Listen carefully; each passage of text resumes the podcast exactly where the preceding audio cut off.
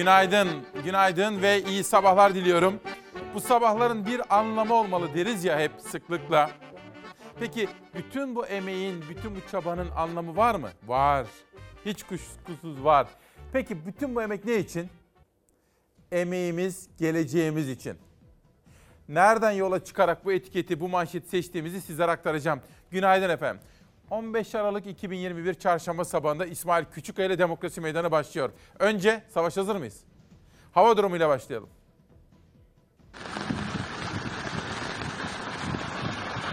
Kuvvetli sağanak yağış bekleniyordu. Beklendiği gibi aralıksız ve zaman zaman şiddetlenerek yağdı. Yağışa fırtına da eşlik etti. Çanakkale'nin Biga ilçesi su altında kaldı. Kuvvetli sağanak yağış Marmara bölgesi genelinde neredeyse ara vermeden yağdı. Bazı illerde yağışlar sağanağa dönüştü. Çanakkale'nin Biga ilçesinde sele dönüşen sağanak sokakları, caddeleri yuttu. Tarım arazileri göle döndü. 14 dönüm serası sel suyuyla dolan bir üretici isyan etti. Hepsi dolu ben ne yapacağım? Bugün Çanakkale ve Trakya'da yağışlar nispeten daha hafif ve aralıklı olacak. Ancak Marmara'nın doğu illerinde İstanbul, Balıkesir, Bursa, Kocaeli, Sakarya çevrelerinde Düzce, Bilecik civarında aralıksız ve zaman zaman kuvvetlenen sağanak yağışlar bekleniyor. Batı Karadeniz'de de durum benzer. Yağış gün boyunca neredeyse ara vermeden yağacak. Zaman zaman kuvvetlenecek. Ege'nin kıyı illerinde bulutlar seyreliyor, yağış ihtimali düşüyor bugün. Ancak Ege'nin güneyi Muğla'da ve iç kesimlerinde yağış geçişleri gün boyunca sürecek. Akdeniz'de de neredeyse aralıksız yağış var bugün. Yağışlar uzun süre ve miktar olarak fazla düşeceğinden sel ve su baskını konusunda dikkatli olunmalı.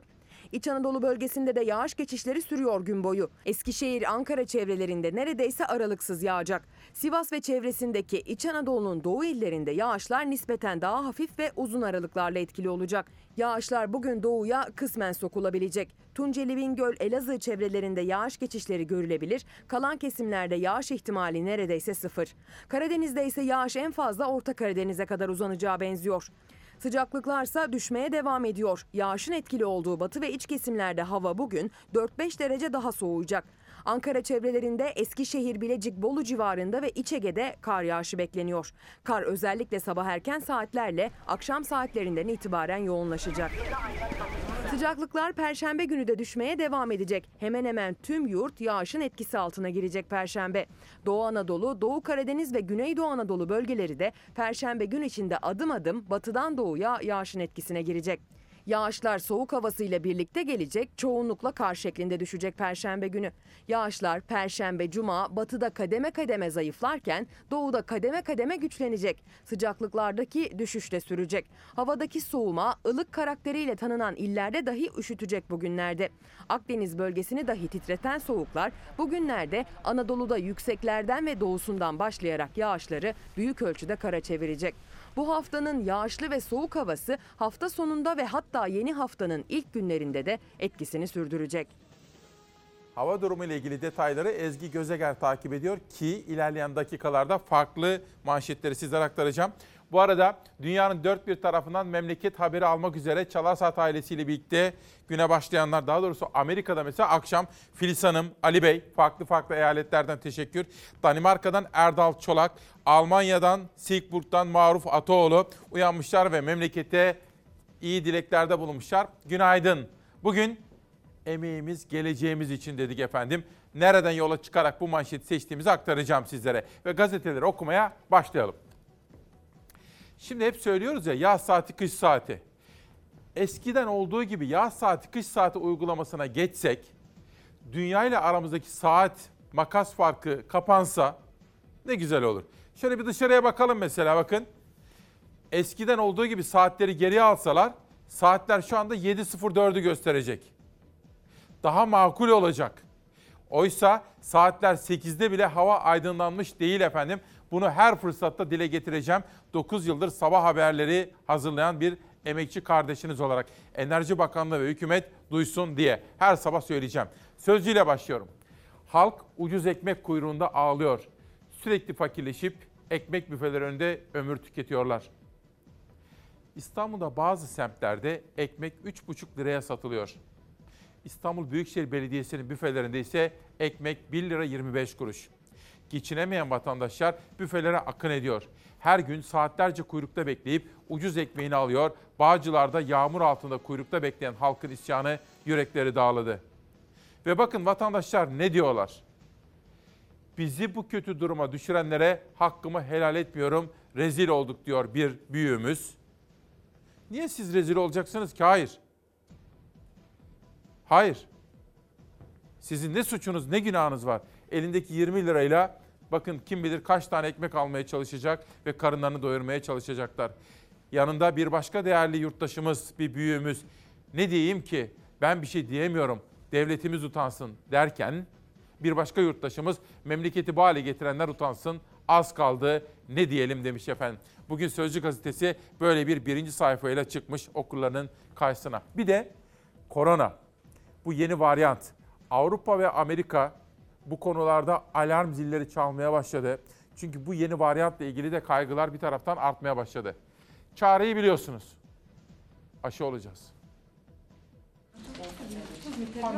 Bilinen tüm mutasyonlardan daha hızlı bulaşıyor. Dünya Sağlık Örgütü omikron varyantı ile ilgili araştırmaları paylaştı. İngiltere'yi alarma geçiren omikron varyantı ile ülke genelinde günlük vakalar 60 bine çıktı.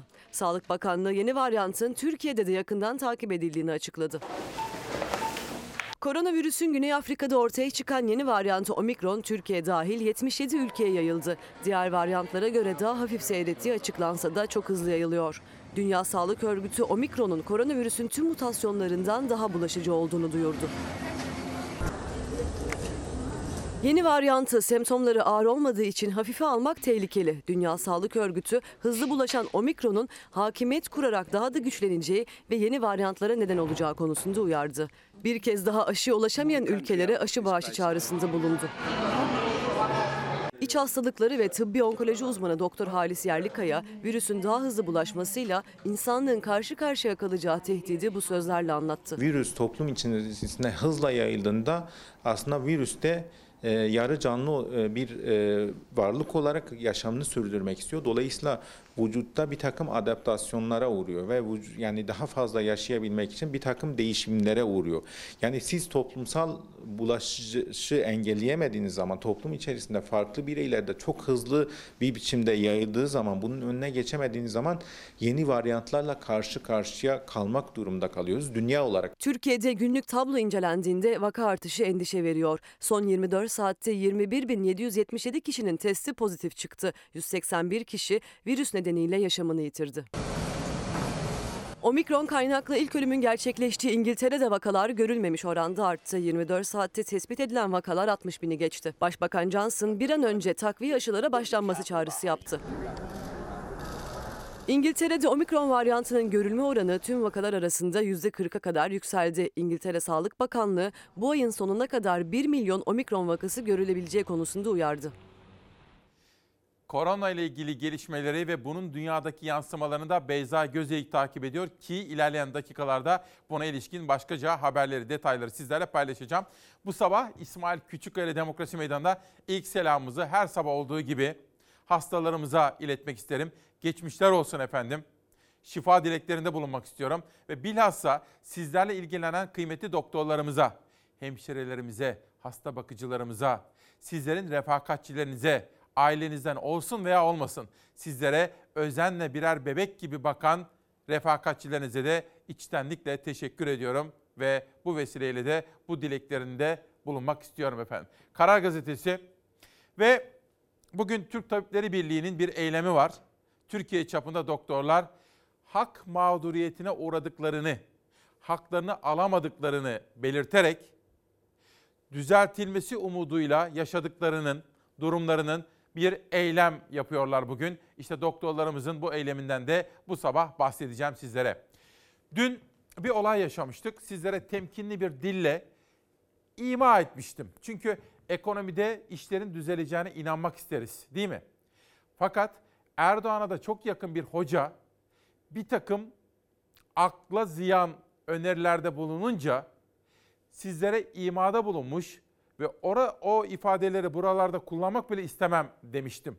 Önce gelişmeleri gözlemek istemiştim. Sizlerle bunu da paylaşmıştım. Nitekim Erdoğan'a o çok yakın hocanın gündeme getirdiği felaket senaryosu siyasetin de gündemine geldi. Başta Meral Akşener olmak üzere Sakın ha, sakın. Sakın dediler ve işte o da gündem oldu. Onu da sizlere bu sabah çok detaylı olarak anlatacağım efendim. İşte manşetlerden biri karar. Aklınıza bile getirmeyin diyor Akşener. Kur, enflasyon zam döngüsündeki sıkışmanın yan etkileri 83 milyonu yıpratırken ekonomideki gidişat üzerinden hükümetin nihai amacı o hal ilanı iddiaları gündeme yansıdı. Akşener'den sert tavır geldi. Sermaye kontrolünden başlayarak dolar hesaplarına kadar bazı adımların atılabileceği endişesi oluşur. Bu da Türkiye'yi iflas ettirir. Sakın ha böyle bir el uzatma olmasın diyor. Tabii beni de arıyorlar arkadaşlarım. Dün Murat isminde bir arkadaşım var çok yakınım. İsmail dedi olur mu böyle şeyler? Hayır dedim. Bir takım sıkıntılar yaşıyor muyuz? Yaşıyoruz. Bedel ödüyor muyuz? Ödüyoruz. Ama bu akla ziyan bir takım senaryolar gerçek olamaz. Çünkü sonuç itibariyle dedim ki Murat'a ve başka arkadaşlarıma da sonuç itibariyle bizi şu anda yönetenler de geçici olduklarını biliyorlar. Ve onlar da tarih önünde hesap vereceklerini biliyorlar. Bir takım hatalar yapabilirler. Vaka bazen hatada ısrar da edebilirler. Ama böyle akla ziyan önerilerin gerçekleşmesinin kendilerini tarih önünde nasıl bir sınava sokacağını, tarihe nasıl geçeceklerini bilirler. Dolayısıyla herkes dedim arkadaşlarıma, herkes tarihe nasıl geçeceğini hesaplıyor. Dolayısıyla Osmanlı'nın bile borçlarını ödemiş bu Türkiye Cumhuriyeti'nde böyle senaryolar gerçek olamaz dedim. O duygularımı, düşüncelerimi sizlere de aktarmaya çalışayım. Bu devirde en zor iş nedir efendim bu devirde? Tamam işsiz olmak en zor o. Yoksul olmak o da çok zor. Bu devirde öğrenci olmak da çok zor.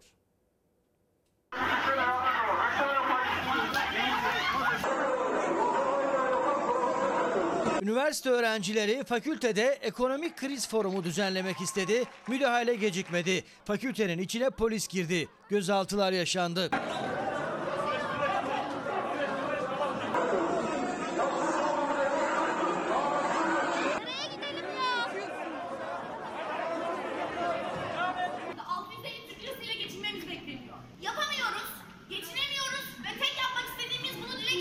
Siyasal Bilgiler Fakültesinde öğrenciler sefalete mahkum değiliz, krizin faturasını ödemek zorunda değiliz sloganıyla bir forum düzenledi. Kantinde buluşan öğrencilere geçit verilmedi. 30 öğrencinin ters kelepçeyle gözaltına alındığı iddia edildi. Mecliste bütçe görüşmeleri varken biz buradayız. Yokmuşuz gibi davranmayın. Ve geçinemiyor demek için, ses çıkarmak için burada buluştuk. Biz ne açlığı ne de burada üniversitelerin dayakla gözaltına alınmasını kabul ediyoruz. Cebeci kampüsünden haberler geliyor. Polis ablukaya almış ve müdahale etmek üzereymiş. Yürütme adına krizi çözmesini ve bilgi vermesini bekliyoruz efendim. Karşıt görüşlü öğrenciler arasında sözlü ve fiziki olarak yaşanan tartışmaların büyümemesi için üniversite rektörlüğünün talebi doğrultusunda ve yasal çerçevede alınmış bir tedbirdir. Herhangi bir abluka, abluka söz konusu değildir. Siyasal Bilgiler Fakültesindeki gerilim meclise de taşındı. Cumhurbaşkanı yardımcısı abluka yok dedi ama öğrencilerin geçinemiyoruz sesine bir cevap gelmedi. Ankara büromuza da teşekkürler, emeklerine sağlık ve onlara da günaydın diyorum. Bu arada Ankara büromuz demişken Beril Ötkan kardeşimiz çok önemli, prestijli bir ödül aldı Ekonomi Gazetecileri Derneği'nden. Ondan da bahsedeceğim ilerleyen dakikalarda. Onur Gümüş. Abi sen olmasan biz bu haberleri nereden öğrenirdik?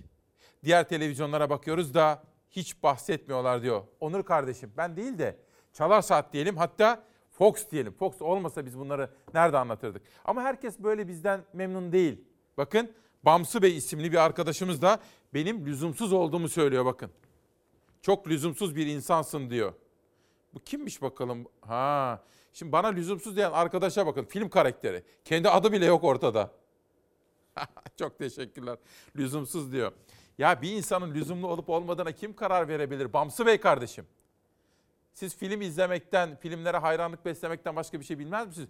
Hayatın gerçeklerine bir şöyle bakalım ya. Gerçeklerine. Milliyet. Dün sizlere önemli diyerek, altını çizerek bir haberden bahsetmiştim. Hatırladınız mı? Türkiye ile Ermenistan arasındaki ilişkilerin normalleşmesi. Biz bunu savunuruz. Yalnızca Ermenistan Türkiye değil. İran Türkiye, Yunanistan Türkiye, Avrupa Birliği Türkiye, Suriye Türkiye, Amerika Birleşik Devletleri Türkiye. Bizim ülkemizin âli menfaatlerini Yani ulusal çıkarlarını koruyarak karşılıklı ülkeler arasındaki ilişkilerin normalleşmesi gerektiğini söylemiştik. Ve işte bu nedenle Ermenistan'a atılan bu adımları önemsediğimizi ifade ediyorum. Aydın Hasan imzalı bir manşet milliyetten barışla bölgeye huzur gelir. Uzmanlar Türkiye ile Ermenistan arasında karşılıklı atılan adımları bölgede huzuru sağlayabilecek önemli bir gelişme diye tanımladı diyor efendim. Gecenin gelişmesi nedir? Gecenin gelişmesi Candaş Tolga Işık benim arkadaşım ve meslektaşım. Çok başarılı birisi. Dün akşam Türkiye Cumhuriyeti'nde ana muhalefet partisi lideri CHP'nin genel başkanı Kılıçdaroğlu ağırladı ve çok çarpıcı manşetler çıkardı ondan. Candaş'a bir alkış ve şimdi pencereden manşet. Kılıçdaroğlu ilk kez bu kadar net. İttifak kabul ederse aday olmaktan gurur duyarım diyor. İşte şimdi Millet İttifakı, Cumhur İttifakı'nın adayı Sayın Erdoğan'a karşı kimin aday olacağı konusunu ciddi ciddi tartışıyor. Cumhurbaşkanı olmayı istiyor musunuz? Ee, ittifak kabul ederse bir sorun yok. Ben gayet net cevap verdiniz. Çok teşekkür evet, ediyorum. Evet, evet. Çünkü şöyle, e, bir ittifakımız var doğru. İttifakın liderleri bu konuda hiçbir araya gelmediler ve bu konuyu hiç konuşmadık. Dolayısıyla benim ittifak adına konuşma diye bir şeyim de olamaz. Böyle Yok ben sizin bireysel Kemal. Kılıçdaroğlu Evet. olarak kendi Ee, isteğiniz var mı bu ittifak, yönde diye soruyorum. İttifak kabul ederse e, e, adaylık konusuna tabii bundan e, onur duyarım. Ama dediğim gibi bu konu hiç konuşulmadı, görüşülmedi. E, dolayısıyla e, bu konuda karar vermek doğru değil. E, bireysel olarak karar vermek doğru değil.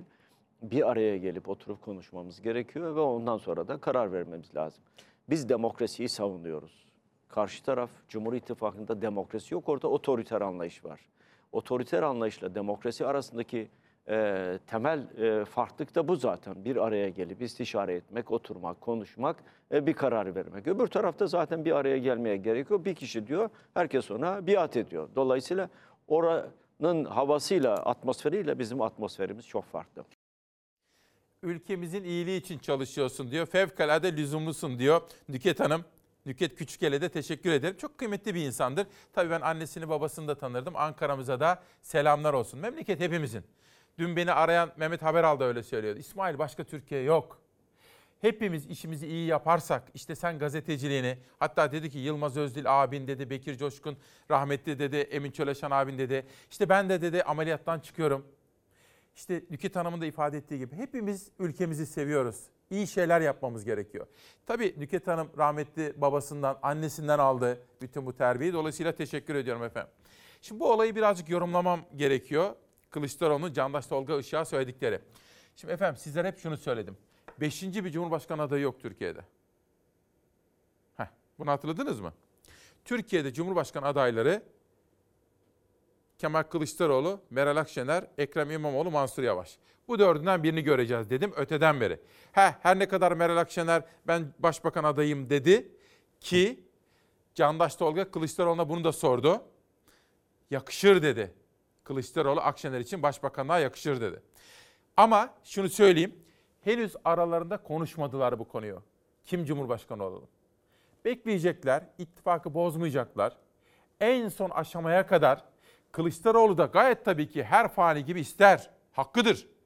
Ama en son aşamada tartışacaklar efendim. Diyecekler ki Erdoğan aday. Peki onun karşısında kim olursa kazanırız. Bakacaklar. Kamuoyuna yansıtmayacakları bir takım anketlere de bakacaklar. Gizli anketlere.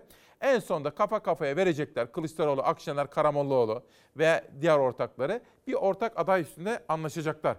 Bunda hiç şaşırtıcı bir şey yok. Gayet tabii ki Kılıçdaroğlu da ister dener ama kazanacağını görürse ve ittifakta karar verilirse olur. Yoksa diğer üç isme dönebilir iş onu söyleyeyim. İlerleyen zamanlarda bütün bunları yaşayarak göreceğiz efendim. Cumhuriyete geçelim. Candaş Tolga Işık'ın röportajından başkaca manşetler aldım. Mesela asgari ücret gibi onları da ilerleyen dakikalarda sizlere anlatacağım. Hile hurdayla satış Mustafa Çakır'ın haberi. Antalya Limanı'nı 2047'ye kadar Katar işletecek mülk yüklemesiyle TEİAŞ özelleştirecek. Katarların Antalya Limanı'nı 2047'ye kadar işletebilmelerine olanak sağlayan madde torba teklife eklendi. Ayrıca tapuda kapatılan Etibank ile teke ait olan bazıları denize sıfır mülkler ve tesisler bedelsiz olarak TH ve TEDAŞ'a devredilecek. TH mülk yüklemesi sonrasında özelleştirilecek deniliyor. Bu haberi ben okuduğum zaman sizlere siz Türkiye Cumhuriyeti'nin değerli yurttaşları, biz Çalarsat ailesinin üyeleri ne hissettiniz? Ne düşündüğünüzü biliyorum. Bir de kalbiniz ne hissetti? Antalya Limanı, Limanı, Katarların işletmesi. Bu konularda bana yazarsanız sizlerin de duygu ve düşüncelerinizi öğrenme imkanı bulurum. Düşüncelerinizi daha çok biliyorum ama duygularınızı da hissettiklerinizi de merak ediyorum. Tabii bir soru soracağım. Hani İbrahim Uslu olsun, Bekir Ağırdır olsun, daha evvelden Adil Gür olsun, Murat Gezici olsun. MAK araştırma neydi sahibi? İşte her birinden zaman zaman yaptığım temaslardan sizlere söylemiştim. Haberi izlerken zihninizi ve dikkatinizi ölçün lütfen. Sandığa gittiği zaman bizim halkımız neye dikkat eder? Yani rahmetli Demirel bu konuda ne söylemişti? Önümüzdeki süreç içinde bir gıda krizinin çıkacağını da çok iyi biliyorum. Fakir fukaranın tükettiği ekmeğe yapılan zam bile Türkiye'nin nasıl yönetildiğini gösteriyor. Benim de alanım ekonomi. Dolar molar bizim yollarımızı kesmez. Yakın tarihimizin en kötü krizlerinden birisinin tam ortasındayız şu anda. Muhalefete göre çok büyük bir krizin ortasında Türkiye. Dolar 14, Euro 16 lirayı geçince Merkez Bankası son iki haftada dördüncü kez piyasaya döviz satarak müdahale etti. Ama etkisi bir gün sürdü. Döviz kurları yine yükselişe geçti. Piyasanın hesaplarına göre 4.4 milyar dolar piyasaya döviz satıyorsunuz ve girdiğiniz kapıdan çıkıyorsunuz akşam. Önceki gün Cumhurbaşkanı Erdoğan sürpriz bir kararla Maliye Bakanı Nurettin Nebati ve Merkez Bankası Başkanı Şahap Kavcıoğlu'yla 4,5 saat görüştü. Piyasanın gözü o toplantıdaydı ama açıklama yapılmadı. Cumhurbaşkanından yeni bir açıklama yok ama yardımcısı Fuat Oktay'dan kurdaki dalgalanma ve fiyatlardaki artışa dair açıklama geldi. Orantısız fiyat artışları ve kur dalgalanmaları Türkiye'nin kaderi olamaz, olmayacaktır. Piyasayı dalgalandıran Recep Tayyip Erdoğan. Nebati kuru inan. Yarın Merkez Bankası yılın son faiz kararını açıklayacak ama her fırsatta ekonomi politikasını dile getiren Erdoğan'ın faiz kararı ortada. Bu faizler düşecek, düşecek. Koskoca Türkiye komşu ülkelerin her şey 1 lira mağazasına döndü neredeyse. Vatan Türkiye'nin malları bunlar diye kapış kapış alışveriş ediyorlar. Alın terinin değersizleştiği bir ülke olduk. 2021'in Ocak ayında asgari ücret 384 dolar. Yeni asgari ücreti belirleyeceklerse 384 doların karşılığını versinler. Yani yıl başındaki hakkını yıl sonunda da teslim etsinler. Bir emekçinin bir saati 88 sent. 1 doların altında. Böyle cepten çıkarıyor Johnny. Ting diye atıyor sana. İngiltere'de 9 pound. Almanya'da 12 katı. Döviz karşısında asgari ücret günden güne erirken 2022 yılında ne olacak belli değil. Çünkü hafta başında toplanması beklenen komisyon hala toplanmadı. Rakam ne zaman belli olacak açıklamada yapılmadı. Ne oldu? Hani bu rejim çok hızlı karar alma imkanı veriyordu. Dün toplantı vardı yapılmadı. Bugün de toplanamıyorlar. Saçma sapan bir girdabın içinde herkesin gözü asgari ücret tespit komisyonunda Döviz kuruyla işçinin alın teri değer kaybederken birileri de zengin oluyor dedi muhalefet. Babacan 2002 ekonomi krizindekinden bile daha fazla bankalarda döviz hesabı açıldığına dikkat çekti. Bankalarımızda tarihin en yüksek yabancı para mevduatı oranı var. %65 civarındaydı. 2001 krizini yaşamış ülke. Kur fırlamış gitmiş. 20 tane banka batmış. O günlerde %55'ti. mutfaktaki enflasyon yüzde yüzü zorluyor. Zam, işsizlik, demokrasilerde ata alan Üsküdar'ı geçemez. Bir kusuru varsa nerede olursa durdurulur, indirilir. Ekonomik tablo muhalefete yine seçimi dillendirdi. Kılıçdaroğlu meşhur sözünü yüksek tondan söyledi. Devleti yönetenler yoksulluğu bitirmek değil, yönetmek istediler. Ben sana patates vereyim, sen bana oy ver. Ben sana makarna vereyim, sen bana oy ver. Yoksulluğu tarihe gömmek için iktidar olmak istiyorum. Geliyor, gelmekte olan. Mehmet Ali Kulat tıpkı Adil Gür gibi, Murat Gezici gibi, İbrahim Uslu gibi, Bayrakçı o da söylerdi. Efendim rahmetli Demirel'in söylediği gibi tencere, evde tencere kaynıyor mu kaynamıyor mu? İktidarları bu getirir bu götürür. Uzmanlar bunu söylüyorlar efendim. Bekir Ağırdır da bunu söylerdi. Kadir Aygün Memleketimden Sadıcım günaydın. Teşekkür ediyorum. Şimdi bakın ya eleştiri var ama hani haksız bir eleştiri doğrusu. Çok güzel, samimi, işten haberler yaptığınızı görüyorum. Fakat aklıma takılan bir şey var. Neden Memleket Partisi'nden olan haberlerden bahsetmiyorsunuz diyor. Bahsettim. Hatta birkaç hafta önce Muharrem İnce'yi de buraya ağırladım. Önceki günde kendisiyle konuştum. Öyle olur mu efendim? Burası demokrasi meydanı. Süleyman İskenderoğlu tarımla ilgili bize zaman zaman görüntüler atıyor biliyorsunuz. Yenişehir Ziraat Odası Başkanı Diyarbakır'dan. Edip Aslan. Dün alışverişe gittim. Annemle babam yaşlı. Onlara da alışveriş yapmak istedim. Her şeyden birer adet alabilirsin dediler. İşte bakın tüm ısrarlara rağmen paramı ödeyerek alışveriş yapamadım abi. Mağazanın ismini de verebilirim diyor. Bir mesaj daha okuyalım. Bu neymiş? Emin Karadeniz. Günaydın. Bu saat uygulamasını sabah namazını geç kılmak için yapıyorlar. Çünkü hava ne kadar geç aydınlanırsa namaz saati o kadar uzar. Yani ihtimal vermiyorum doğrusu. Yani bu yaz saati, kış saati uygulaması gibi böyle bir önemli kitleleri ilgilendiren olayda böyle bir düşünce olduğunu zannetmiyorum. Hiç düşünmemiştim, hiç aklıma gelmemişti. Cumhuriyet'ten bir sonraki gazeteye geçelim. Bir de hükümeti destekleyen gazetelerin gündemine bir bakalım. Acaba sabahta hangi haber manşette Hazal Ateş imzasıyla asgari ücrete prim dopingi. İşçi ve işveren %14 olan SGK priminin 9'a düşürülmesine anlaştı.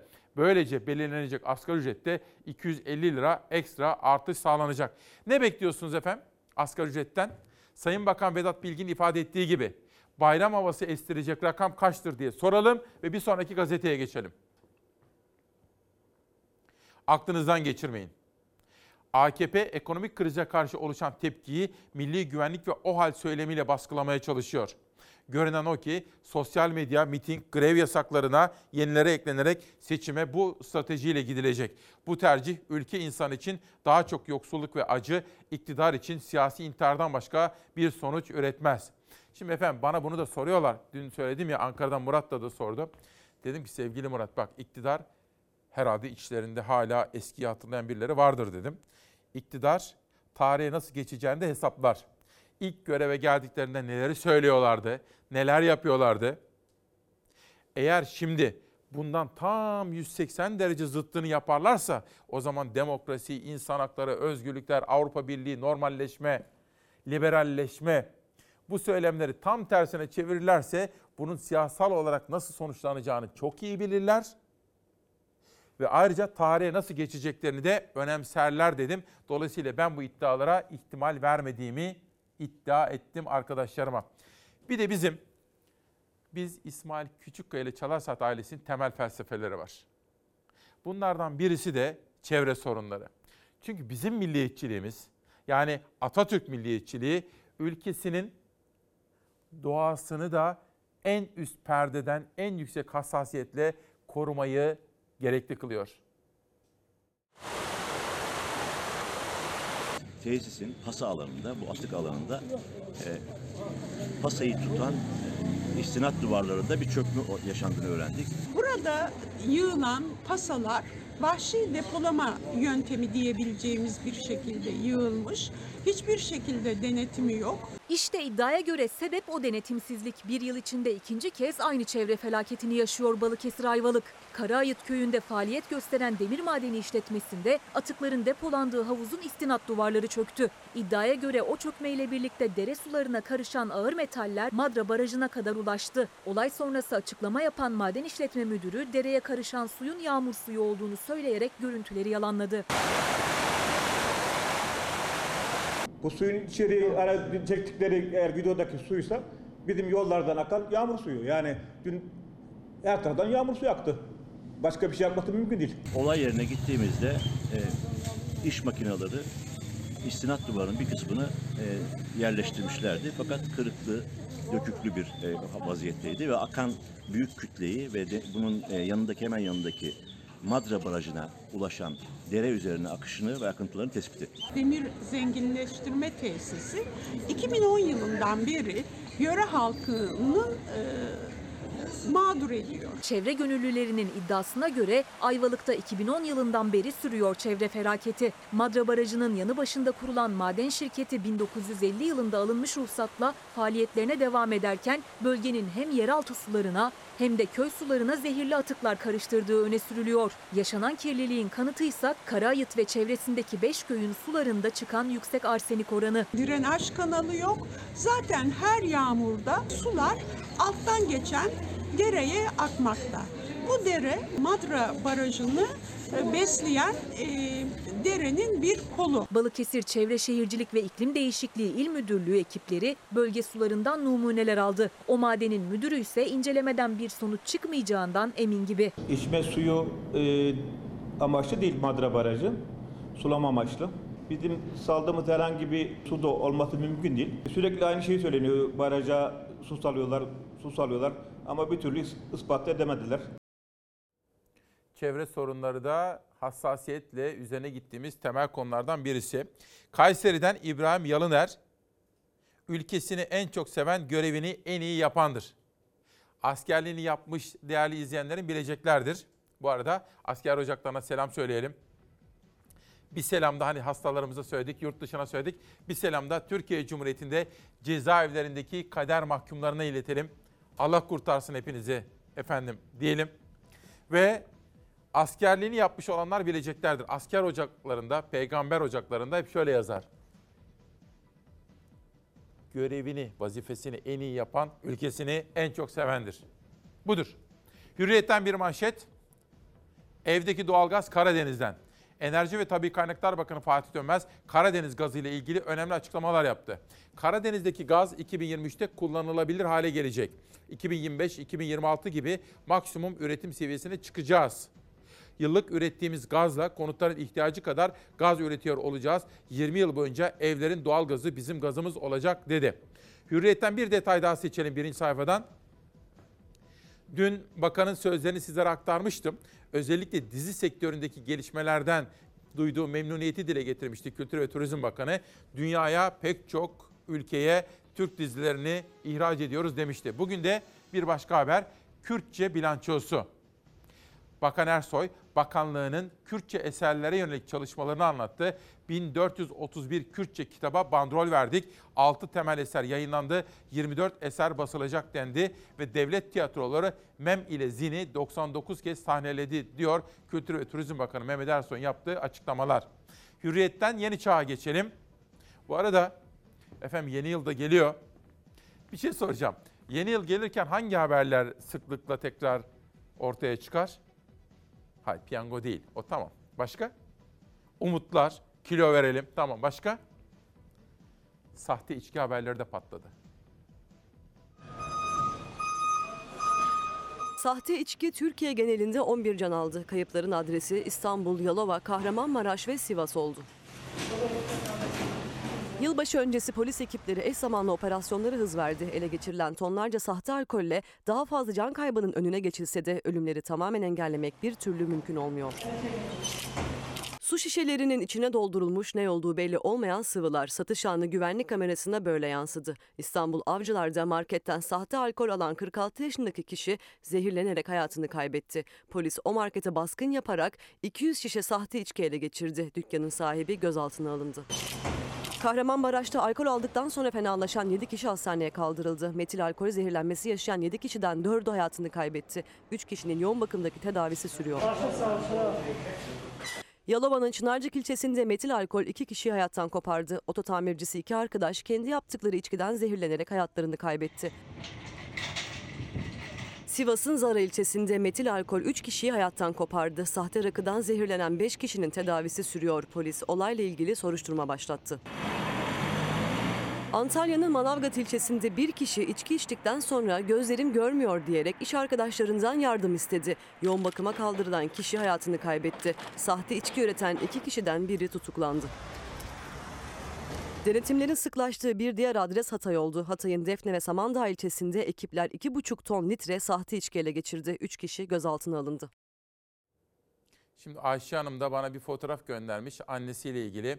Önceki gün annemi kaybettim diyor. Her sabah güne sizinle birlikte başlardı diyor. Anneciğinin fotoğrafını göndermiş. Ben de Ayşe Hanım'a Allah sabır diliyorum. Kıymetli anneciğine de Allah'tan rahmet diliyorum efendim. Yeni Çağ Gazetesi'ne geçelim. Ha bu arada İzmir'e gittiğim zaman da öğrenmiştim. İstanbul Emniyet Müdürü Zafer Aktaş Bey'in de kıymetli annesi vefat etti. Hafta sonunda cenazesi İzmir'den kaldırıldı. İçişleri Bakanı Süleyman Soylu da katıldı. Sebahat anne, Sebahat Aktaş annemize de Allah'tan gani gani rahmet diliyorum efendim. O da bir çalar saat annesiydi. Zafer Aktaş'a ve bütün aileye de sabır temennisinde bulunuyorum. Yeni Çağ. Ekonomide o hal Türkiye'yi batırır. İyi Parti lideri Akşener iktidarı uyardı. Erdoğan'ın yasa tasarılarını onaylattığı Profesör Doktor İzzet Özgenç'in ekonomik bunalım sebebiyle o hal ilanına hazırlıklı olmamız gerekir ifadesine dikkat çeken Akşener şöyle konuştu. İktidar sermaye kontrolü mü yapacak sorusunu akla getiriyor. Bu çıkış halkın döviz hesaplarına el koymaya kadar gidebilir ki bu durum Türkiye'nin iflasına neden olur. İşte bana bunu soruyorlar. Hayır diyorum. Söz konusu bile olamaz böyle bir şey bu Türkiye Cumhuriyeti ve Türkiye Cumhuriyeti'nin hükümetleri Osmanlı'nın dağılmış bir imparatorluğun borçlarını bile ödediler. Hiçbir zaman en kötü dönemde bile böyle kabus senaryolarına hiçbir Türkiye Cumhuriyeti hükümeti tevessül etmedi. Bu hükümet de etmez diyorum efendim. Ve dünyadaki gelişmelerden birisi de Çin'de çıkan bir yangının görüntüleri.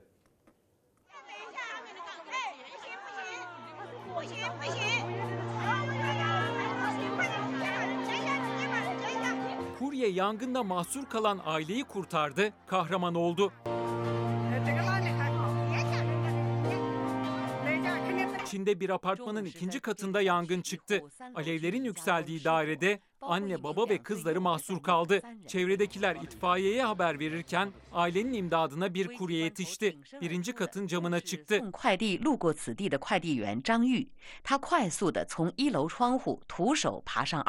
Önce küçük kızı kurtardı, ardından anne ve babayı.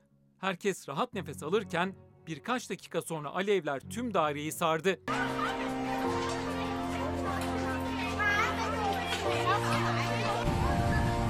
Aileyi ölümden kurtaran Çinli genç kahraman ilan edildi. Çinli yetkililer de kuryeye madalya ve para ödülü verdi. Hani Beyza'dan bahsettim, Ezgi'den bahsettim. Piyasalarla ilgili gelişmeleri de Zafer Söken takip ediyor.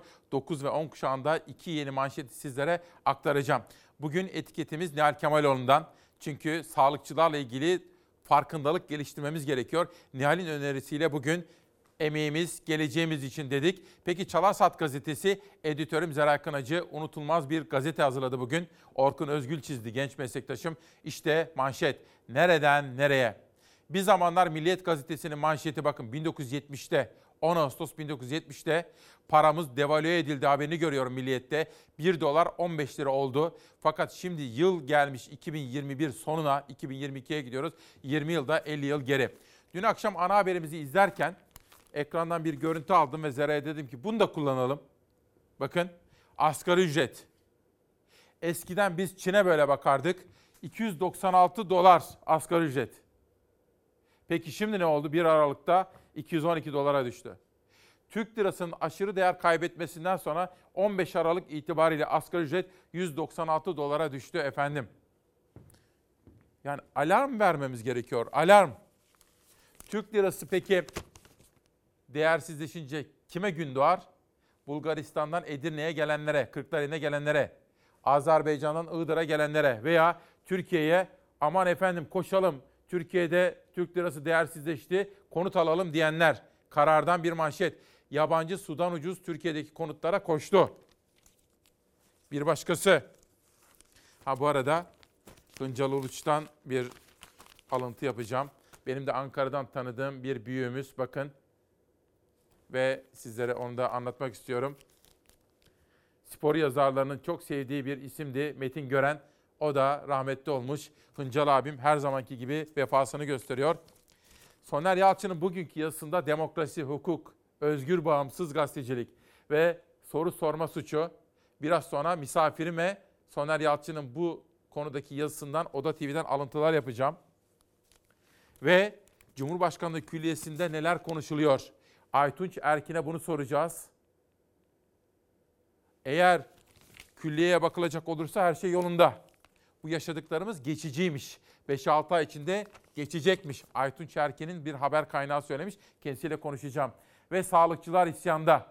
Hekimler ve sağlık emekçileri bugün tüm yurtta emeğin ucuzlamasına, sağlığın piyasalaştırılmasına ve halkın sağlık erişiminin kısıtlanmasına karşı greve çıkacak diyor efendim. Bir gün gazetesindeki bu haberle birlikte bir de sağlık haberi sunalım. aşılara bağlı bir kalp kası iltihabı oluşuyor dediler. Bu inanılmaz bir sansasyon yarattı. Bu yanlış ifade edildi. Covid daha tehlikeli. İnsanlara aşıya olmayı davet ediyorum. Olsunlar, korkmasınlar. Uzmanlara göre aşılama çok önemli. Üstelik Türkiye'de yeni tespit edilen omikron varyantının yıkıcı etkileri henüz bilinmiyorken virüs en çok kalbe tutunuyor. En büyük hasarı da kalbe veriyor.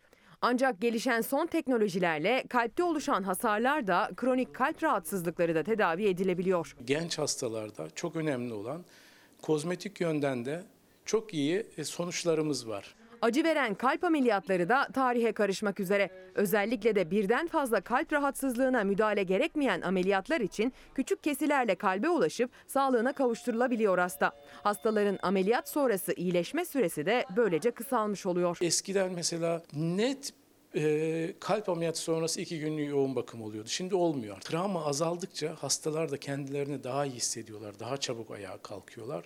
Mitral kalp tamiri kalbin iş yükünün en ağır olduğu kapak. Bu kapaktaki herhangi bir bozukluğun tedavisinin artık daha kolay olduğunu söylüyor kalp ve damar cerrahisi uzmanı Profesör Doktor Ertan Sağbaş. Pıhtı atması, felç geçirme, ritim düzensizlikleri gibi hadiseler daha az yaşanıyor. Yurt dışından bize mitral kapak hastası tamiriyle ilgili hastalar geliyor. Gamze Dondurmacı'nın haberi. Biraz sonra ifade ettiğim gibi Ankara büromuzdan Beril Ötkan'ın aldığı o güzel ödülle ilgili haberi de sizlere sunacağım. Bugün aralığın 15'i Sena Arıbağ'ın kardeşimin doğum günü. Özkan Tamirak uzun zaman beraber de çalıştığımız kardeşimin de doğum günü. 15 Aralık doğumları da selamlıyorum efendim. Kozan'dan Sivas'a 1919, Adana'nın kurtuluşunun 100. yıl anısına Yusuf Delikoca'dan gelen bir kitap. Ve bir Yunus tutkunu Kul Garip Ekrem Gül. İçinde bize de bir şiir yazılmış. Estağfurullah diyelim ve teşekkür edelim kendilerine. Değerli izleyenler, bir fincan sade kahve içip bu baş döndürücü gündem için huzurlarınıza döneceğim. Günaydın, hoş geldiniz. 15 Aralık 2021 Çarşamba sabahında İsmail Küçükkaya ile Demokrasi Meydanı'ndasınız. Biraz sonra bir konuğum var. Gündemi kendisiyle konuşacağız. Hatta emekliler ona yoğun olarak mesaj göndermişler. Bunu da sor, bunu da sor diye soracağız. Sabah şöyle bir dışarıya bakalım lütfen. Günaydın Türkiye'm. Bugün manşetimizi doktorlarımızdan aldık, sağlık çalışanlarımızdan aldık. Emeğimiz, geleceğimiz için dedik. Öyle değil mi efendim? Bütün bu çaba ne için? Çocuklarımızın ve ülkemizin geleceği için. Hava durumuyla başlıyoruz. Kuvvetli sağanak yağış yer yer devam ediyor. Marmara'nın doğusu, Batı Karadeniz, İç Ege ve Ankara Eskişehir çevrelerinde bugün sağanak geçişleri görülebilir. İstanbul'da kuvvetli sağanaktan nasibini alabilir. Havanın soğumasıyla Batı Karadeniz yüksekleriyle iç kesimlerde yağış kar şeklinde düşebilir. Güne kıyasla bugün Çanakkale ile Trakya'da yağışlar daha hafif ve aralıklı. Ancak İstanbul, Balıkesir, Bursa, Kocaeli, Sakarya çevrelerinde aralıksız ve zaman zaman kuvvetlenen sağanak yağışlar bekleniyor. Batı Karadeniz'de de durum benzer. Yağış gün boyunca neredeyse ara vermeden yağacak, zaman zaman kuvvetlenecek. Ege'nin kıyı illerinde bulutlar seyreliyor, yağış ihtimali düşüyor bugün. Ancak Muğla'da ve İç Ege'de yağış geçişleri gün boyunca devam edecek.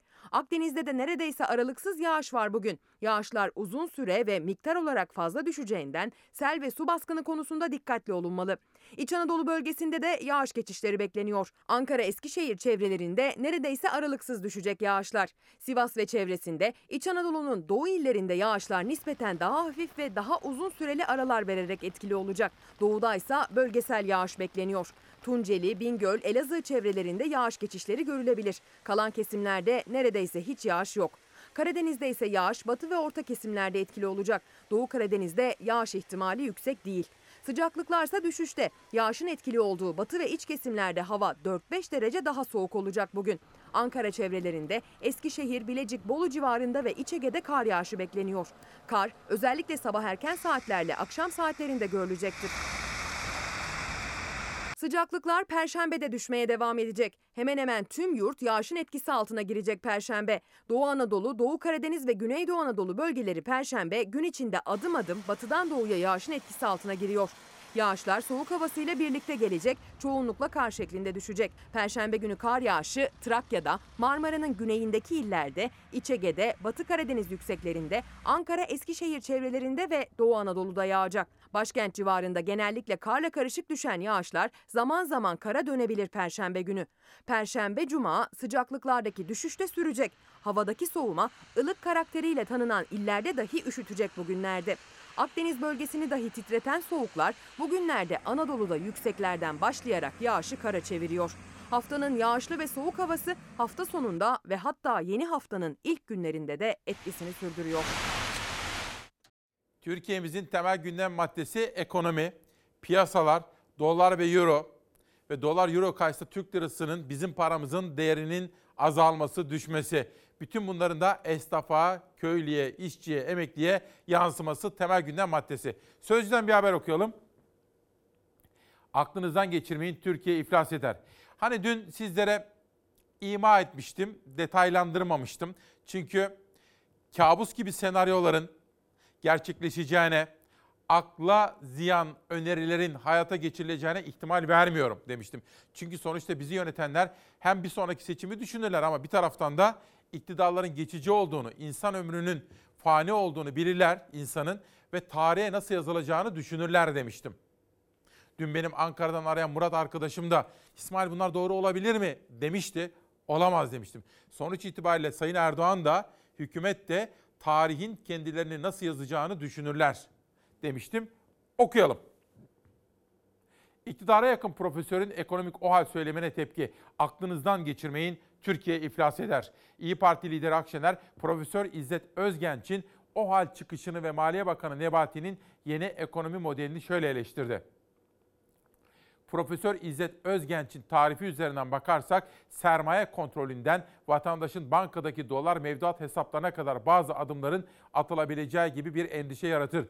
Bu Türkiye'nin iflasına neden olur. Herkesi ciddiyete davet ediyorum diyor İyi Parti lideri Meral Akşener. Peki herkes şunu soruyor birbirine. Hani yeni bakanın, yeni ekonomi bakanı Nebati'nin Sevilay Yılmaz'a söylediği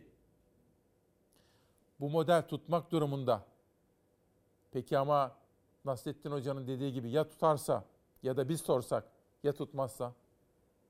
Türkiye bir devlet krizi yaşıyor. Hükümeti, Sayın Bakan'ın şahsında bütün yöneticileri acilen ciddiyete davet ediyorum. Ülkenin Maliye Bakanısın. Tutup da senin bir maaşın var, benim bin çalışanlı işletmem var diye Maliye Bakanı olmadı bu ülkede. Halk açısından çok acılı ama mizaha konu olacak bir ekonomi bakanlığı yapmaya namzetti. Faaliyetlerine başladı. Sayın Bakan'ın, bakanımızın hep birlikte birlik, beraberlik ve dayanışma içerisinde hepimiz aynı gemideyiz ve mücadele Türkiye'nin çıkarları doğrultusunda ortak mücadeleyi kasteden sadece iyi niyete dayalı bir ifadedir. Meral Akşener'e ciddiyet çağrısı yaptıran CHP'ye hiç böyle bir bakanı olmamıştı Türkiye'nin dedirten, Fotok'ta ise o sözlerle ne kastedildiğini açıklatan Hazine ve Maliye Bakanı Nurettin Nebati'nin açıklamaları. Bakanın düşük faiz, ihracat, üretim, yatırım modeli ya tutmazsa sorusuna verdiği yanıt ve o yanıtta da maaşlı bir çalışanla kendisi arasında yaptığı kıyaslama. Ekonominin başına getirilen bu arkadaşımızın inşallah maşallah üzerinden bir e, tarif var. Ekonomi böyle yönetilemez. Bitersek hep beraber biteceğiz. Kazanırsak hep beraber.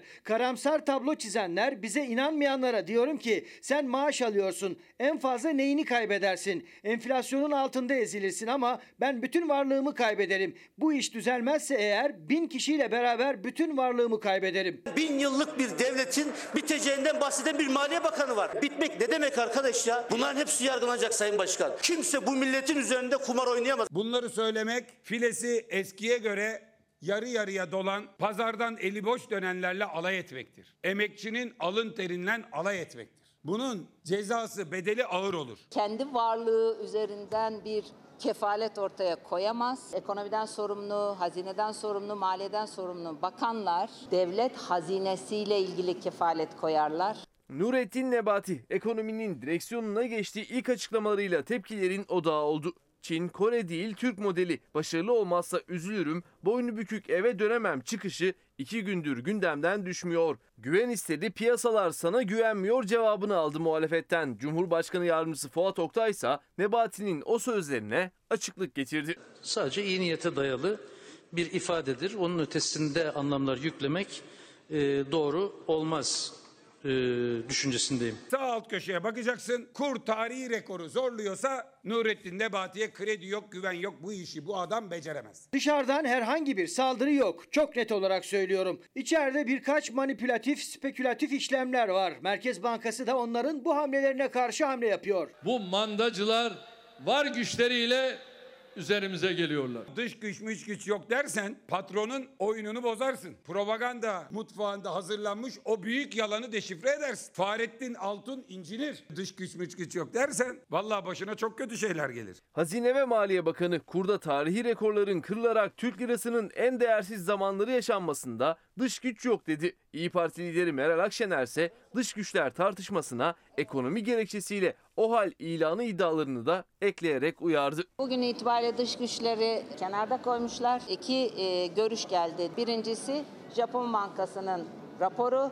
İkincisi İzzet Özgenç hocanın yorumu. İzzet Özgenç hocamız biliyorsunuz aynı zamanda e, hukuk profesörüdür. Olağanüstü hal ilan edilebilir diye bir kavram var. Şimdi dış güçler işi bırakılmış bir kenara, iç güçlere gelmiş iş. Sakın ha öyle bir el uzatma olmasın. Akşener iyi bir çıkış yapmış. Şimdi efendim bir durum var. Bu konuda siz bana yardımcı olacaksınız. Dün akşam annem de bizim haberleri izlerken de söyledi. Dedi ki ya dedi üzülüyorum tamam ama dedi sabah sen akşam dedi işte Selçuk. Hep dedi kötü haberler kötü. Anne dedim ne yapayım? Arıyorum. Bakın gelin. Önce Adem Karakaş EYT'lilerin hakkını savunmamızı söylüyor. Sonra bir arkadaş ismi gizli değil yani ismi fake isim daha doğrusu nasıl diyelim e, sahte bir isim diyelim. Günaydın insanlık, günaydın İsmail Bey. Bir aydır işsiz evde oturuyorum ve sizi izliyorum. Zaten moral yok. Sizler de daha çok moralimi bozuyorsunuz ama umut var. Şimdi efendim şöyle bir durum var. Tabii ben anneme bir şaka yaptım. Açtım kanallardan birini. Hani 90 küsur tane kanal var ya hükümeti destekleyen. Annem şaşırdı. Evet buraya bakarsak dedim hayat harika.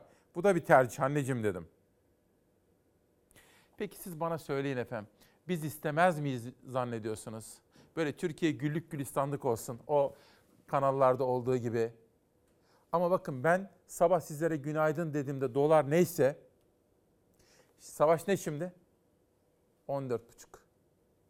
Yani ben sizlere günaydın derken 3 saat sonra hoşça kalın yarın görüşmek üzere diyene kadar Türk lirası eriyor. Ne yapayım? İşsiz kardeşimin söylediği gibi başımı deve kuşu gibi kuma da gömebilirim. Bu benim işime gelir. Çünkü ben coşkulu bir insanımdır aslında. Çok neşeli bir insanımdır. Hayata iyimser bakarım. Ama dün sizlere söyledim ya, hoş bir sürü internet sitesi biraz farklı farklı anlamlar yüklemiş. Öyle değil. Ben şunu söylemeye çalıştım. Kendi meselem değil benim. Evet gayet tabii ki maaşını Türk lirasıyla alan herkes gibi ben de maaşım eridi.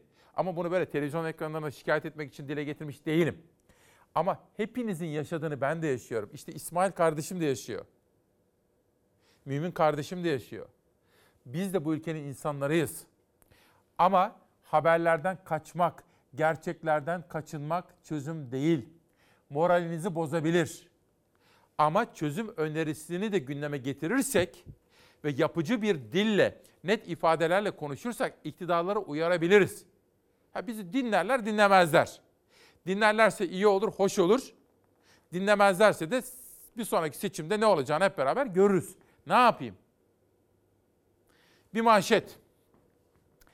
Dün Candaş Tolga Işık ana muhalefet lideri Kılıçdaroğlu ağırladı. Ve Kılıçdaroğlu eğer dedi Millet İttifakı'ndaki dostlarımız, kardeşlerimiz ya Kemal Bey sen aday ol derlerse benim adaylığım üzerinde ittifaka ulaşılırsa ben aday olurum ve bundan gurur duyarım dedi. Ama biz henüz böyle bir şeyi konuşmadık. Vakti zamanı geldiğinde oturup konuşacağız dedi. Candaş Tolga'nın soruları üzerine Kılıçdaroğlu bugünlerde belirlenmek üzere olan asgari ücret konusunda da önerisini ifade etti. Fiyatlar bile artıyor. Fiyatı indirecek olan kim? Ekonomik kararları alacak olan kim? Kim olduğu belli değil. Merkez Bankası diyor ki vallahi ben böyle bir görevim vardı. Kanuna göre var ama fiilen Fiyat İstikrar Komitesi'nde oradan da e, onun sekreteriyasını da Hazine ve Maliye Bakanı yapıyor. E, onlar da toplanmıyorlar. Ne yapayım diyor yani. Ne yapacaklar? Stokçuyu suçlayacaklar. Soğan soğan üreticisini su- suçlayacaklar. Bilmem patates üreticisini suçlayacaklar. Onlara terörist diyecekler. Böylece işi götürmeye çalışacaklar yani. Devlet yönetilmiyor.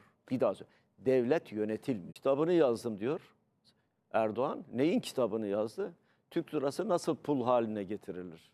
Yabancı paralar karşısında nasıl e, kar gibi erir? Herhalde onun kitabını yazdı. Şu anda uygulamada o devletin liyakatle yönetilmesi gerektiğini defalarca söyledim. Siyaset yani siyasi partiler devlet değildir. Siyasi partiler devleti yönetmek üzere 5 yıl süreyle halktan izin alıp, yetki alıp gelip devleti yönetirler. Siz devleti allak bullak edemezsiniz. Devletin liyakat sistemini çökertemezsiniz. Bunu yaptığınız andan itibaren devlette çürüme başlar. Bürokraside çürüme başlar. Bürokraside yozlaşma başlar. Rüşvet alır başını gider ve siz sonunda rüşvet alan adamı büyükelçi tayin edersiniz. Sonra da bana dönüyorsunuz diyorsunuz ki nasıl çözersiniz? Önce o adamları devletin bürokrasisinden temizleyeceğim. Rüşvet alan, hırsızlık yapan, yolsuzluk yapan bunların tamamını ayıklayacağız. O nedenle tarih verdim. Bürokratlara da açıkça söyledim. Yasa dışı bir işlemin altına imza atmayacaksanız atarsanız hesabını soracağım dedim.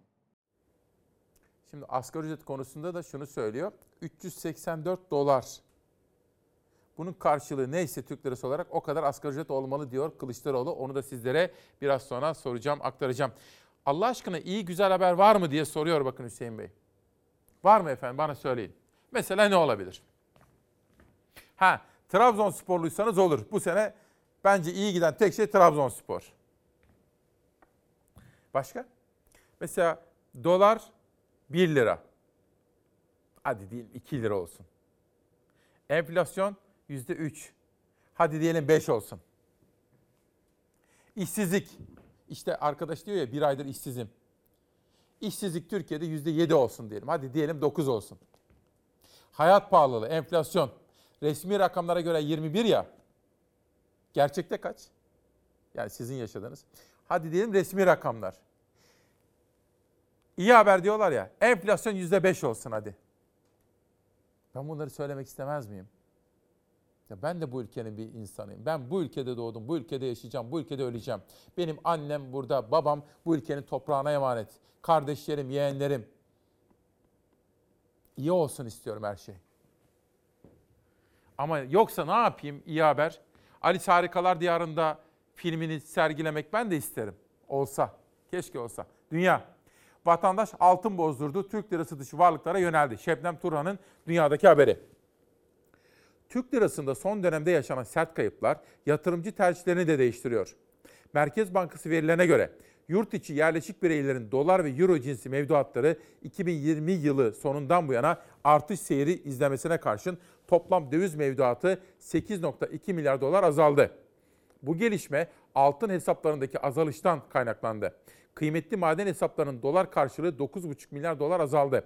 Analistler yurt içi yerleşiklerin altın mevduatını bozdurup başta konut olmak üzere Türk lirası dışı yatırım araçlarına kaydığını işaret etti. İnanın bakın isim vermeyeceğim. Çok mu konuştum bugün? Haber var mı? Haber vereyim Savaş. İstanbul sızıntı. Dere böyle beyaz değildi.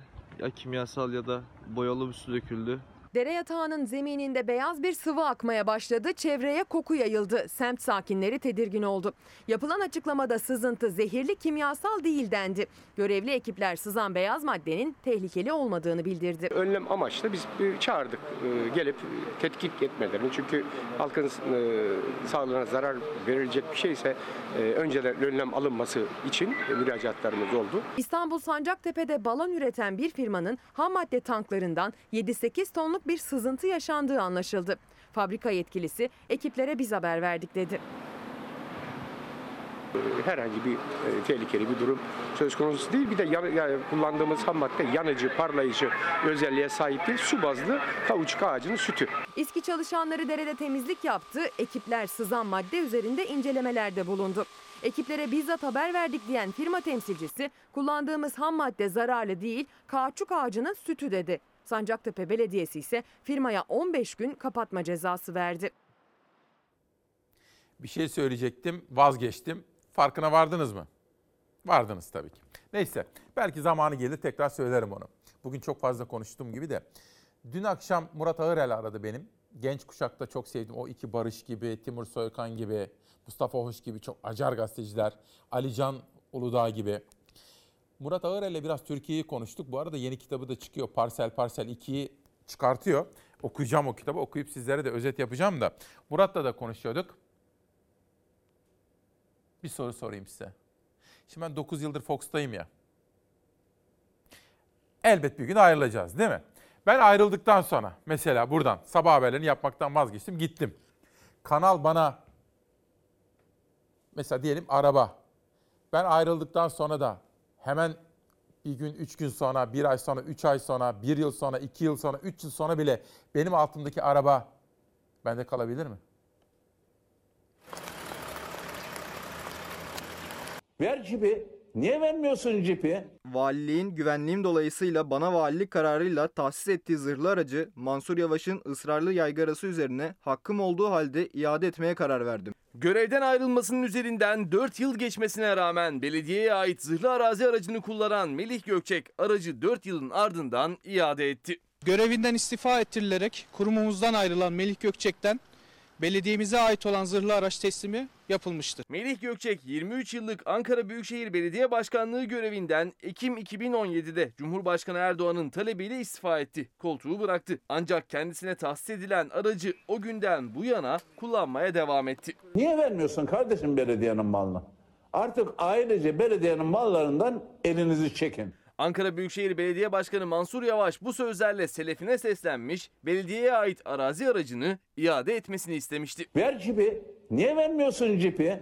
Ve dün Melih Gökçek kullandığı zırhlı arazi aracını Ankara Büyükşehir Belediyesi'ne iade etti. Belediye de aracın satılmasının planlandığını duyurdu. Aracın son durumu hakkında detaylı incelemeler yapılıp sonuç- sonuçları kamuoyuyla en kısa sürede paylaşılacaktır. Satılmasını planlıyoruz şu an için. Melih Gökçek arazi aracını iade etti ancak Ankara Büyükşehir Belediyesi Basın Yayın ve Halkla İlişkiler Dairesi Koordinatörü Volkan Gültekin, Gökçek'ten kendisine tahsis edilen yerlerinde belediyeye iadesini isteyeceklerini açıkladı. Büyükşehir Belediyesi olarak görevinden istifa ettirilerek kurumumuzdan ayrılan kişiden eşinin yönetici olduğu vakfa, malum spor kulübü derneklerine ve aile dostu olduğu bilinen kişilere ücretsiz tahsis edilen veya uzun süreli kiralanan yerleri de bir an evvel iade etmesini bekliyoruz. Ankara Büyükşehir Belediyesi söz konusu taşınmazların 3. şahıslara kiralandığını, belediyenin elde etmesi gereken gelirlerin başkalarına gittiğini duyurdu. Milletin malı olan bu taşınmazlar kiralayan kişiler tarafından üçüncü şahıslara kiralanmakta olup belediyemizin elde etmesi gereken kazançların kat be kat fazlası bu vakıf, kulüpler ve ailelere gitmektedir. Büyükşehir Belediyemiz de bu konuda tüm hukuki süreçleri uygulamakta ve tıpkı zırhlı jip konusunda olduğu gibi süreci ısrarla takip etmektedir. Artık ailece belediyenin mallarından elinizi çekin. Çok enteresan bir tartışma. Ege Telgraf'la İzmir'deki manşeti okuyalım. Üreticinin yüzü ne ara gülecek? Son yağışlar kuraklıkla mücadele eden çiftçiye adeta nefes aldırdı. Nefes aldırdı aldırmasını ama her geçen gün artan girdi maliyetleri üreticinin hevesini kursağında bıraktı diyor. İzmir'den Diyarbakır'a geçiyorum. 40 binden 2 binlere. Diyarbakır'da 5 ay öncesine kadar günde 40 bin kişi Covid-19 aşısı olurken son dönemde günlük aşı olanların sayısı 2000'e kadar geriledi diyor Gönül Morkoç'un manşeti. Mersin, Akdeniz. Bu arada dün Mersin Büyükşehir Belediyesi'nde toplantı yapılamadı. Çoğunluk sağlanamadığı için efendim. Çok önemli gündem maddeleri vardı gündeme gelmesi gereken. Sağlık emekçileri Mersin'den Ankara'ya böyle seslendi. Alkış değil hakkımızı istiyoruz dediler Tanık gazetesinde. Orada olay altın madeni için dede toprağını terk edecekler. Önce toprağın altına oydular sonra evleri boşaltın dediler. İşte Türkiye'nin dört bir tarafında yaşadığımıza benzer bir olay Hasan Cem Özel'in imzasıyla birinci sayfada. Elazığ Elazığ hızlı tren bekliyor. Bu da Songül Dursun'un manşeti. Hızlı trenden ne zaman faydalanmaya başlayacağız diye soruyor Gakkoşlar. Cumhurbaşkanı Erdoğan Elazığ, Malatya ve Diyarbakır'a hızlı tren sözü vermişti diye de hatırlatıyorlar. Gaziantep Güneş gazetesinde bir detay, imzalar demokrasi ve hukuk için atıldı. Gaziantep Barosu ve Gaziantep Gazeteciler Cemiyeti arasında hukuki işbirliği imzası atıldı. Karşılıklı dayanışma ve toplumsal farkındalığı artırmayı amaçlıyormuş Baro ve Gazeteciler Cemiyeti efendim. Bir de üretici özellikle biz hani çok severiz ya kutsaldır, ölümsüzdür, ölümsüzlüğün simgesidir. Zeytin ve zeytin ağacı. Zeytinimizi topladık. Zeytinyağı fabrikasına getirdik. Şu an fabrikada sordum. Yağın litre fiyatı 35 TL, 36 TL bandında. Ama en çok komik olan bir şey söyleyeyim size. Şu an 1 kilo ağırlığındaki 1 kilo ağırlığındaki boş zeytinyağı tenekesinin fiyatı 35 TL. Fabrikanın zeytinyağına ödediği para da 35 lira. Zeytin üreticisinin yağını satmak için satın aldığı boş tenekede 35 lira. Sulaması, gübresi, mazotu hesaba dahil olmadan zararda olan zeytin üreticisi ağaçlarını sökmek zorunda kalmak istemiyor. Bu ağaçları sökmeye başlarsak bu ağaçların hesabını kim verecek? Kimler verecek? Onu da bilmiyoruz. Yani bugün bakın şu ağaç 140-150 yaşında bir ağaç.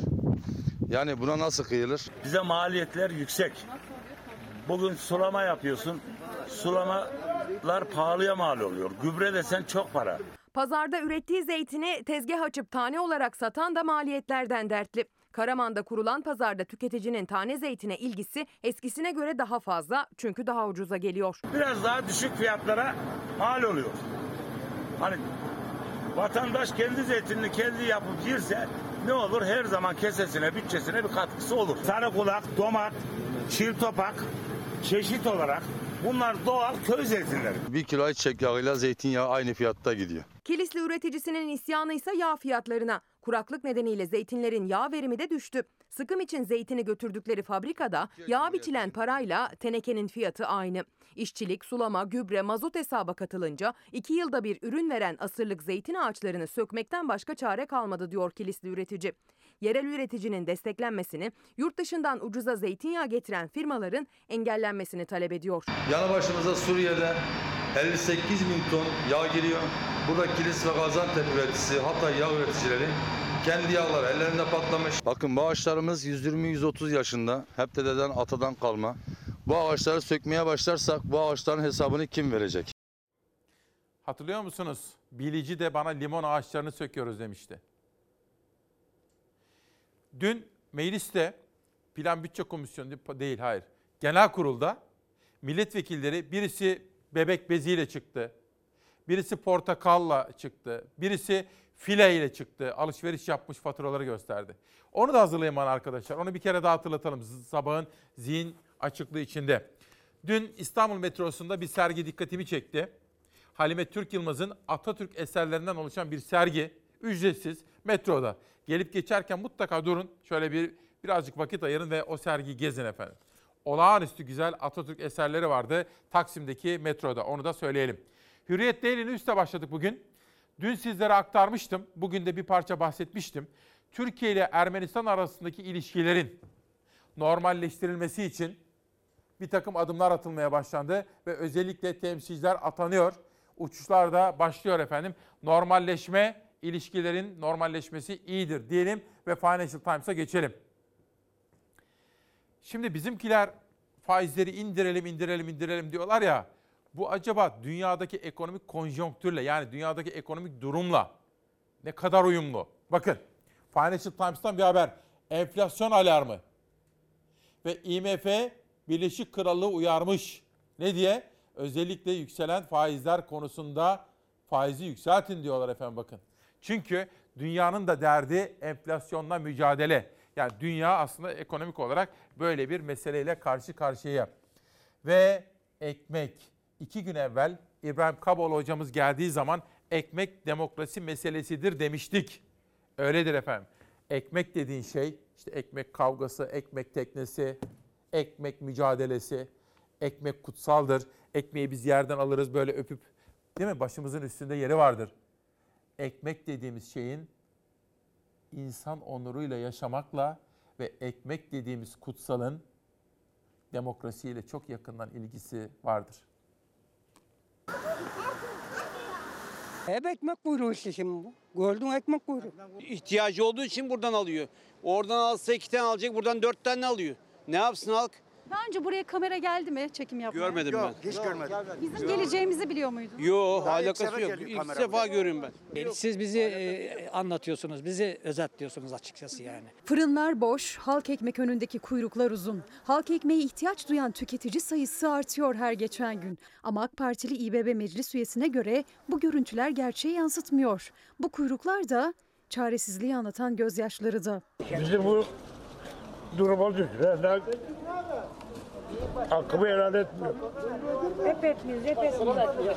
Bu bekleyenlerin gerçekten ekmek beklediğinden emin misiniz? Adam burada bekler mi? Bak bunun hepsi yaşlı insanlar ayakta bekliyorlar. Yazık günah değil mi bu insanlara? Ayakta ne bekleyeyim ki ben burada? Gösteriş olsun diye. Birbirimizi kötülemeye zaten hazırız biz. Vallahi ülkedeki ekonomi durumun düzelmesi lazım, düzelmesi lazım. Yoksa hayat pahalılığında mecburen yöneliyor buraya. Başka çaresi yok. Bir ekonomi fotoğrafı aslında ucuz ekmeğe ihtiyacın artması. İstanbul Büyükşehir Belediye Meclisi'nde de gündemde halk ekmek. AK Partili meclis üyesi Muhammed Kaynar, kuyrukta bekleyenlerin ekmek için beklemediğini iddia etmişti geçen hafta bir televizyon programında.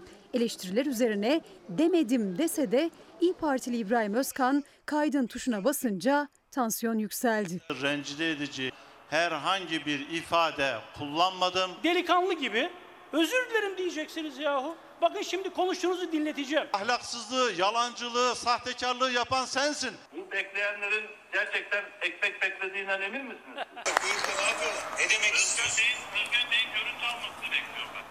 Ya Ben size söylüyorum beceriksizler. Ekmeği size teslim ettiğimiz fabrikada, hazır fabrikada ekmeği üretin, bekletmeyin. Yani ben kendimi daha nasıl batırabilirim düşüncesiyle söylenmiş sözler. AK Parti İBB'yi uzayan kuyruklara karşı daha fazla ekmek üretmemekle suçladı. Ama yıldan yıla ekmek üretimi de ucuz ekmeğe ihtiyaç arttı İstanbul'da. Son dönemlerde İstanbul'un birçok ilçesindeki manzaranın aynısı. Eyüp Sultan'da halk ekmek büfesinin önündeyiz bu kez. Ekmekler geldi, satış devam ediyor ama talep fazla olduğu için o ekmekleri alabilmek için büfenin önündeki kalabalık yine dikkat çekiyor. Hemen ilerideki fırınlarsa bomboş. Hatta fırında çalışanlar bile halk ekmek sırasında. Mesleğim hani fırıncılıktır. Ne iş olsa yaparım. Fırıncılık yapıyorsun. Evet, Halk ekmek alıyorsun. evet.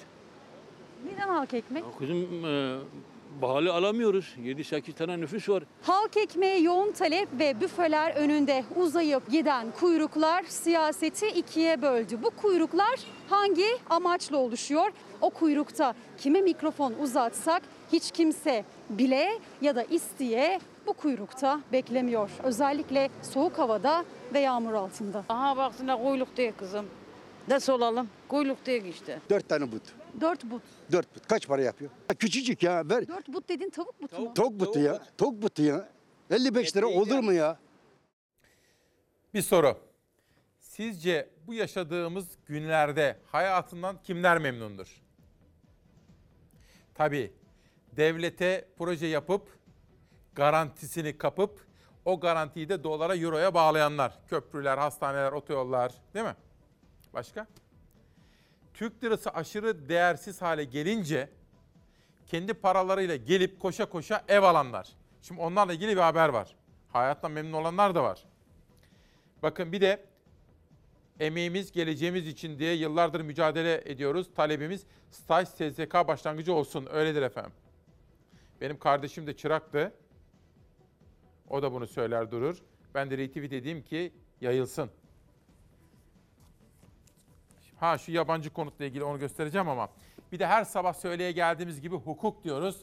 Bakın Profesör Doktor Hikmet Sami Türk bir dönem Ecevit döneminde Adalet Bakanlığı da yapmış bir isim. Devrim Kanunları kitabını bana göndermiş. Teşekkür ediyorum. Bu arada Japon aynasından resimli Türkiye gözlemleri Japonca aslından çeviren Selçuk Esenbel kendisine bu eser için teşekkür ediyorum. Yabancılar koşa koşa Türkiye'ye konut almaya geliyorlar. Türk lirası döviz karşısında eridi, dar gelirli için ev almak hayal bile olmanın ötesindeyken yabancılar gözünü Türkiye'deki evlere çevirdi. Yabancıya satılan konut sayısı %50 arttı. Katar, Kuveyt, Ürdün, Suudiler. TÜİK Kasım ayına ait gayrimenkul alım satım istatistiklerini açıkladı. Türkiye'de konut satışı 2020'ye kıyasla %9,2 azaldı. Ancak ilk 11 ayda yabancılara konut satışı %39,4 arttı. Kasım 2020 ile Kasım 2021 kıyaslandığında toplam konut satışı aynı Kasım ayı özelinde %59 arttı.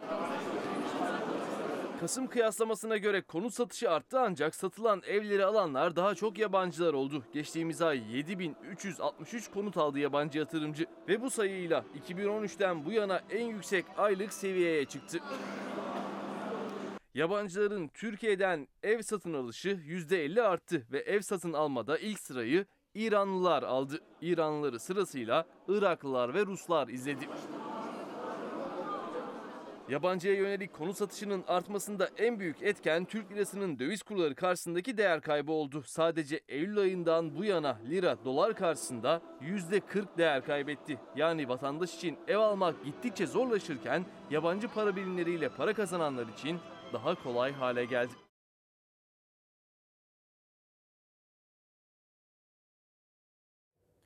Ve işte böyle bir gündem maddesi. Efendim şunu da söyleyeyim. Aytunç Erkin, genç kuşağın başarılı çalışkan gazetecilerinden bağımsız ruhuyla dikkat çeken isimlerden biri.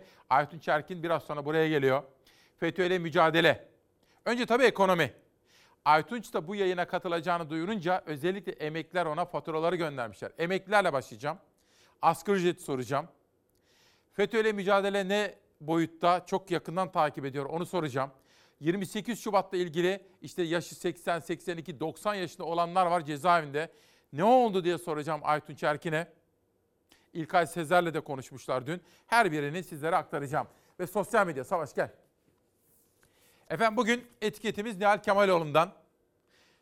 Çünkü sağlık çalışanlarımızın yanında olduğumuzu göstermek istedik. Bugün Çalarsat gazetemizi editörüm çizdi. Editörüm hazırladı. Zeray Kınıcı, Orkun Özgül çizdi. Haber masasında Zafer Söken vardı, Beyza Gözeyik vardı, Ezgi Gözeger vardı. Ve bugün bize stajyer olarak aramıza katılıp da yıllar evvel okulunu da bitiren ve şimdi kadromuza giren bir genç arkadaşım var Kardelen. Kardelen Kızılyay. Savaş Yıldız'la birlikte rejideki bütün ekip arkadaşlarım, kurgu servisteki emektarlarımız, sosyal medya ekibimiz, Fox Haber, Ankara büromuz, Beril Ötkan'la ilgili haberi hazırladık. Mümin kardeşim orada, İsmail kardeşim burada. Hepimiz Çalarsat ailesi olarak sizlere haber vermeye gayret ediyoruz efendim. Ve gerçek gündemden bir manşet. Saadet Partisi lideri Karamollaoğlu, Kılıçdaroğlu bir baba yiğit demiş. Onun yaptığını herkes yapamaz diyor Saadet lideri. Ve Mevlüt Çavuşoğlu resmi bir ziyaret için Birleşik Arap Emirlikleri'ne gittiğini duyuruyor ve oradan fotoğraflar paylaşıyor. Birleşik Arap Emirlikleri. Yani kim var orada efendim? Kim var? Savaş kim var? Sedat Peker var. Organize suç örgütü lideri olmakla suçlanan Sedat Peker orada. Fatih Altaylı'dan o hal ilanına hazır olmalıyız diyen Profesör İzzet Özgenç'e bu cümleyi bir muhalif etseydi muhtemelen ihanetten içerideydi. Gerçekten öyle. Hemen hakkında bir soruşturma açılırdı ve muhtemelen cezaevinin yoluna giderdi eğer bir muhalif bunları söyleseydi. Çünkü ekonomiyi sabote etmekle suçlanabilirdi. Akşener'den o hal iddialarına yanıt bunu söyledik sizlere detaylı olarak aktardım. Tekrara gerek yok. Avukat Ece Güner Toprak o hal bir an için bile düşünülmemeli. Ekonomik durum zaten demokrasi güven kaybının sonucu. O hal ilanı ile durum daha da ağırlaşır. Başkanlık anayasasında o hal sistemi korkunç. Temel hak ve özgürlükleri dahi Cumhurbaşkanı kararnameleri kısıtlayabilir.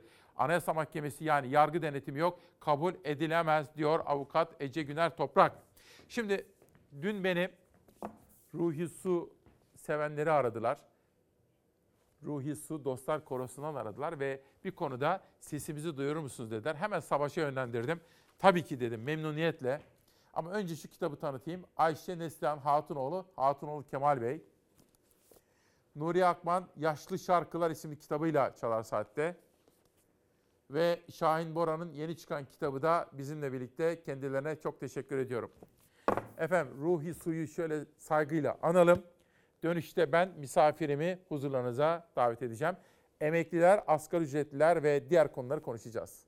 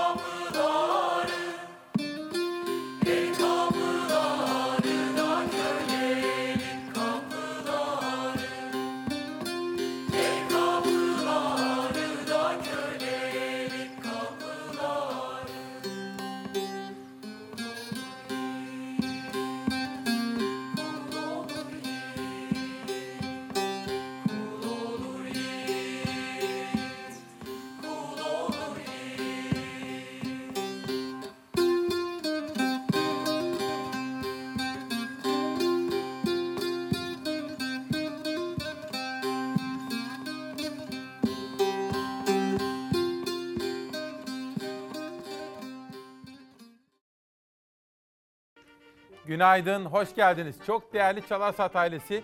15 Aralık 2021 Çarşamba sabahında İsmail Küçükkaya ile Demokrasi Meydanı'ndasınız. Bu saatten itibaren de dün mecliste yaşananlar, sağlıkçıların eylemi, emekliler kime hangi mesajı gönderdiler, hangi faturaları gönderdiler ve bugün Aytunç Erkin'in Sözcü'deki bu yazısından alıntılar yapacağım. Sizlere 8 kuşağında söylemiştim.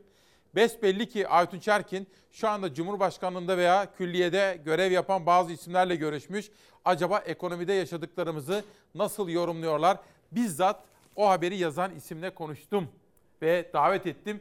Bizi kırmadı geldi. Aytunç Erkin, hoş geldin Aytunç. Hoş bulduk. Günaydın herkese. Nasılsın güzel kardeşim? Yani iyisin? iyi diyelim iyi olalım. Gelirken yolda işte onunla konuşuyorsun, bununla konuşuyorsun. Hayat ortada artık gidiyor. Ee, birileri güllük gülistanlık diyor. Ee, Alice Harikalar Diyarı'nda.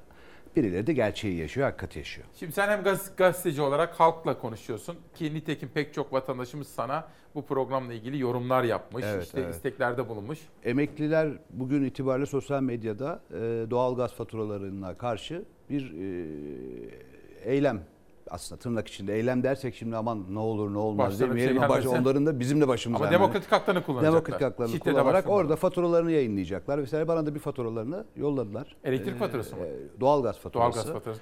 Bunları Ee, konuşacağız. Bunları konuşacağız. Ayrıca sen her zaman bütün haber kaynaklarını da arayarak haber ve yorum elde eden bir gazetecisin. Bugün Sözcü'deki yazında da şöyle anlıyorum. Haber kaynakları diyorlar ki bu yaşadığımız çalkantı ve sıkıntı geçici. 5-6 ay dişimizi sabredim diyorlar öyle mi? Ee, işte biraz önce o güllük gülistanlık dediğim olay o. Ee, Ankara e, bütün her şeyin gerçekliğinden kopmuş, e, kendi dünyasında e, kurmuş. Demiş ki ben bunu bir 6 ay içinde bitireceğim. Herkes e, rahatlayacak ama bir dişimizi sıkalım. Ama modelin ne olduğunu kimse bilmiyor. Çin modeli değil dedi bakan. Yok zaten öyle bir model vesaire ya yok yani onu biraz sonra söyleyeceğim ama ya senin elinde Atatürk modeli var. Bırak Çin modelini, Japon modelini, bilmem ne modelini. Elinde bir Cumhuriyet'in kuruluş yıllarında 1929 buhranından çıkmış bir model var. O da Mustafa Kemal Atatürk'ün Cumhuriyet'in devrimci programı. Milli iktisat. Bu kadar. 1923 İzmir İktisat Kongresi, 1930 Sanayi İktisat Kongresi, 5 yıllık planlamalar üzerinden kurulmuş çalışmalar. Fabrikalar, bak Amerika'dan borç alıyor 10 milyon dolar. Sovyetlerden 8 milyon dolar borç alıyor. Betona gömmüyor, inşaat yapmıyor. Fabrika açıyor. Şeker fabrikası açıyor. Ee, şeker fabrikasını İş Bankası'na devrediyor. Altı halden kurtarıyor, harekete geçiriyor. 3011 kilometre demir yolu yapıyor. 1945'e kadar. Ondan sonra demir yolu yok. Hani yollar yaptık. Yapacaksın benim paramla yapıyorsun. Zaten bir yerden yapmıyorsun ki. Hani övüneceksin. Evet Ayrıca yaptım. 20 yıllık iktidarız. Ha. Yani 20 daha yıllık artık iktidar. Ne yapacağız? Ee, Tabii iş yapacağız. Bak e, İsmail Küçükkaya burada ben bir kez daha şunu da söylemek istiyorum. 20 yıllık iktidar diyorlar ya. Bir de bunların hep bir mağduriyeti var. Onu da biraz sonra konuşacağız 28 Şubat vesaire. Evet. 1950'den bu yana iktidarlar. Hiç öyle bir şey yok.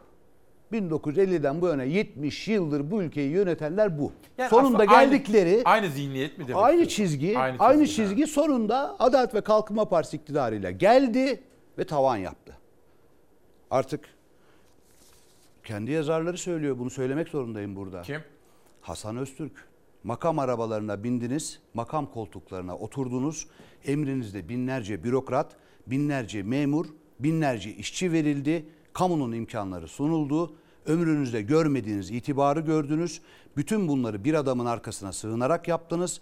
Lüks arabalara bindiniz. Her köşeye bir gökdelen diktiniz. Zenginleşip palazlandınız. Bank hesaplarına dolarları, euroları doldurdunuz.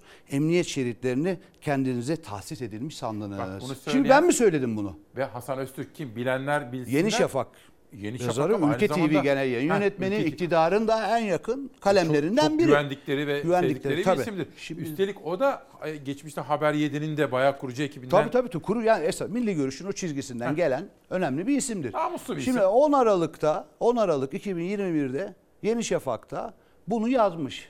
Şimdi ben yazmadım ki bunu. Ama o şöyle diyor. Bunu diyor siz diyor uzun adamın arkasına sığınarak yaptınız diyor. Ama bu da gerçek değil. Peki. Türkiye'de uzun adam dedikleri kendileri söylediği için söylüyorum. Sayın Sayın Cumhurbaşkanı. Cumhurbaşkanı Erdoğan'dan habersiz bunlar yapılabilir mi ya? Şimdi bunlar bu aklımızda alay etmek olur. Şimdi bütün bunları konuşacağız. Konuşacağız. Değerli izleyenler tabii kendisiyle 28 Şubat meselesini konuşacağız. İlkay Sezer'le dün konuştular. Biliyorum ben de konuştum. Ben hatta bir başka avukatla konuştum. Aykanat Kaçmaz'la ilk defa tanıdığım birisi. O da hatta Aytunç'un bir kitabından alıntı yapıyordu. Ben de ona dedim ki aa yarın da Aytunç geliyor dedim. Dayının Casusları kitabından bahsetti. Böyle bir FETÖ'cü, MİTçi ile ilgili bir şey.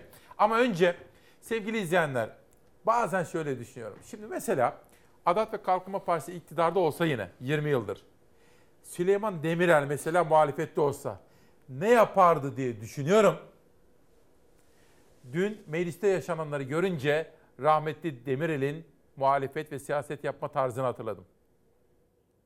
Bu bütçe ahlı bütçe. Bu bütçede torbası 150 liradan 750 liraya çıkan gübreyi alamayan çiftçinin ahı var. 1 dolar 1 kilo euro gübresi yapıyor arkadaşlar. Çiftçiyi bitirdiniz. Esnafı bitirdiniz. Mercimeğe yüzde 48.66. Yumurtaya ise yüzde 36.5. Ekmeğe yüzde 30. Portakal üreticisi git sesimiz ol. O duymayan gözlere, duymayan kulaklara, görmeyen gözlere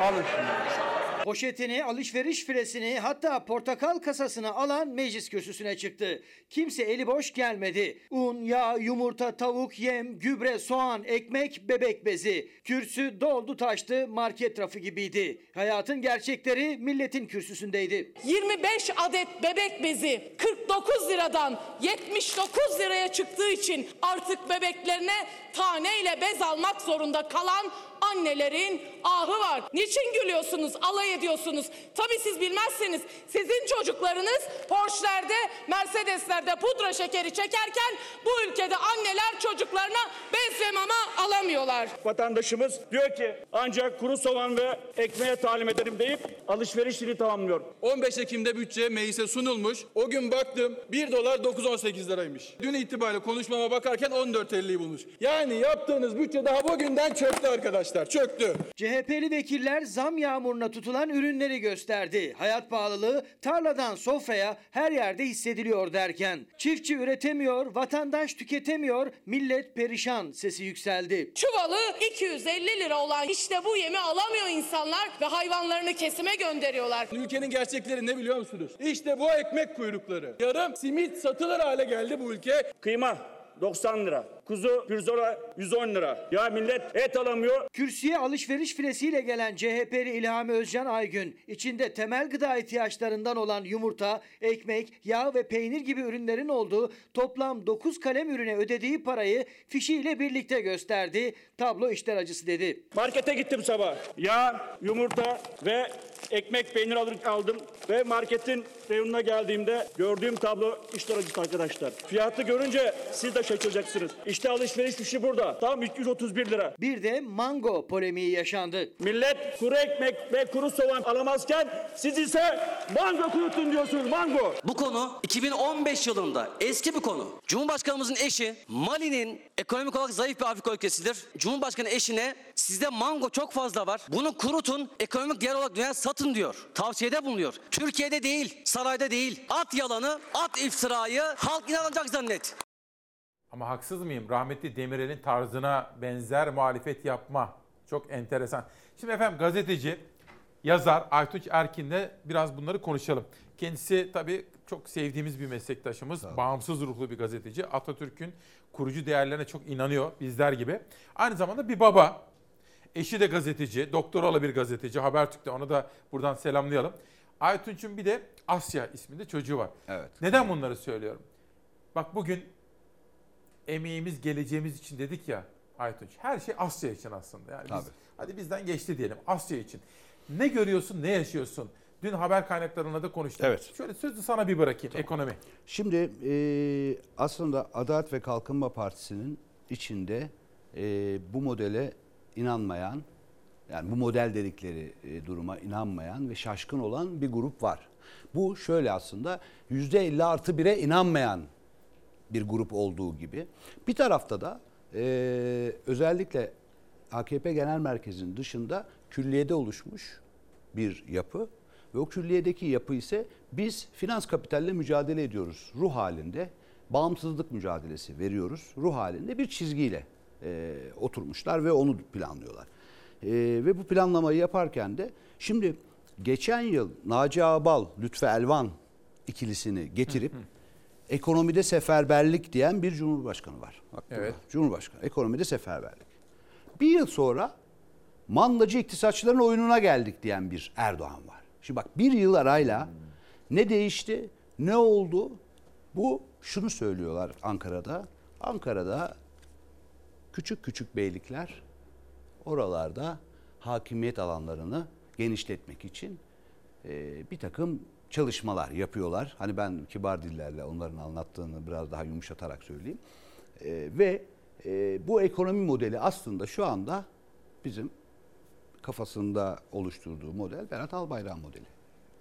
Şu anda mı? Tabii şu anda uygulanan çizgi. Şeyden mi? Nebati Bey. Nebati bakan- Bey, o sadece çünkü. Nebati Bey için değil. Şimdi bakın, e, e, Sayın e, Nurettin Nebati bütün Naci Aballar geldikten sonra görevden alınanlar oldu.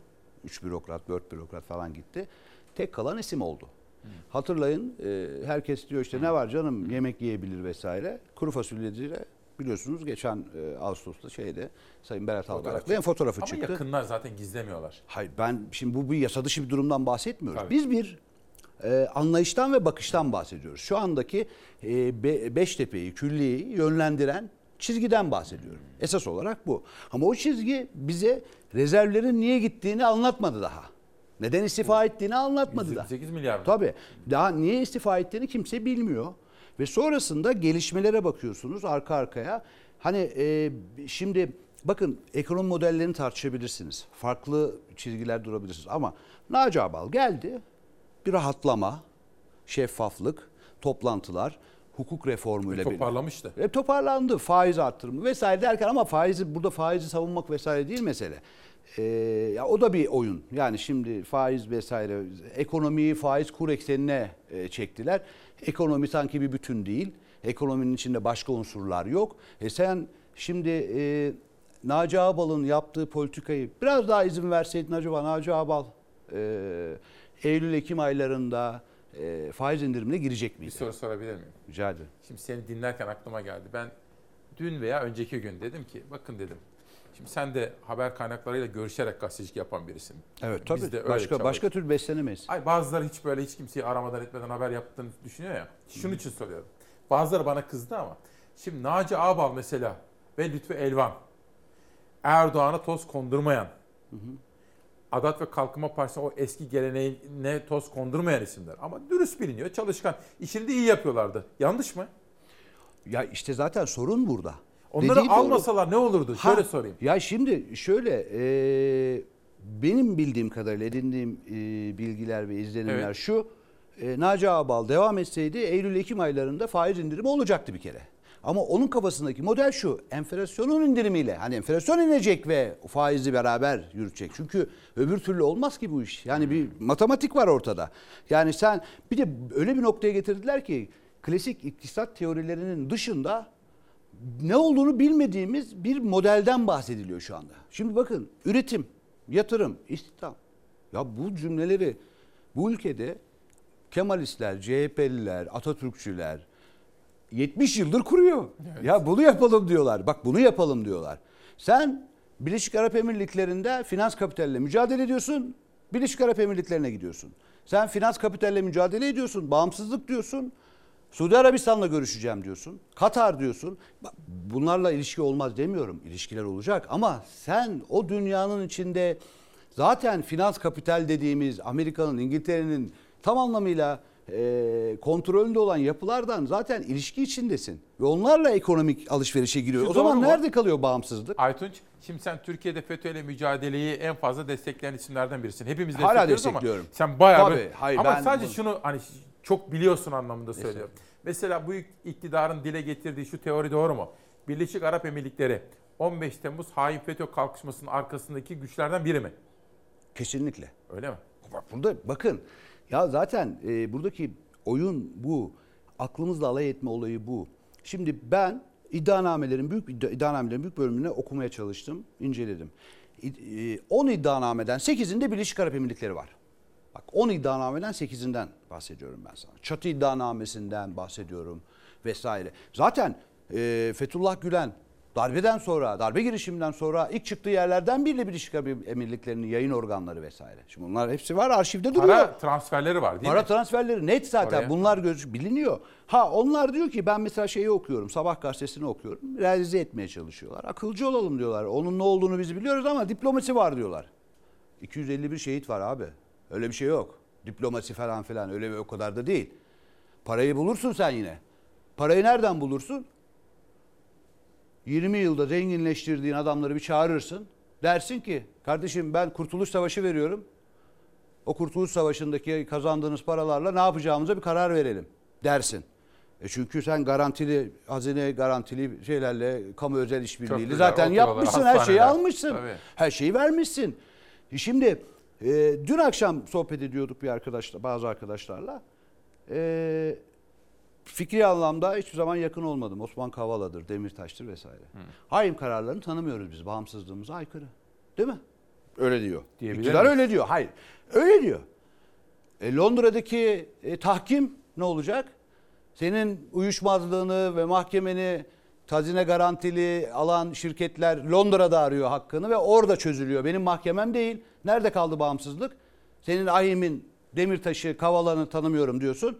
E, Londra'da mahkemelerine gidiyorsun ama bu işleri çözmek için. Çok doğru. Nasıl bu? Nasıl ilişki kuruyorsun bu mantık, şeye? iyi Ya mantık. tabii bunu sordum ben cevap yok. Konuşuyorum Yani onlara yakın isimler. yakın isimler. Evet tabii, evet. Hayır bunu söyleyebiliriz. Görüşüyoruz gazeteciyiz hepimiz. Görüşeceğiz de birileriyle. Tabii ki. Ama biraz tutarlı olmak gerekiyor. Şimdi sen 15 Temmuz'un arkasında bir baye var diyorsun Birleşik Arap Emirlikleri. Amerika Birleşik Devletleri var diyorsun. E onlarla görüşmek ve ilişki kurmak için ise can atıyorsun. E bu çelişkiyi kimseye anlatamazsın. Devam edelim. Et, tweetler gelsin.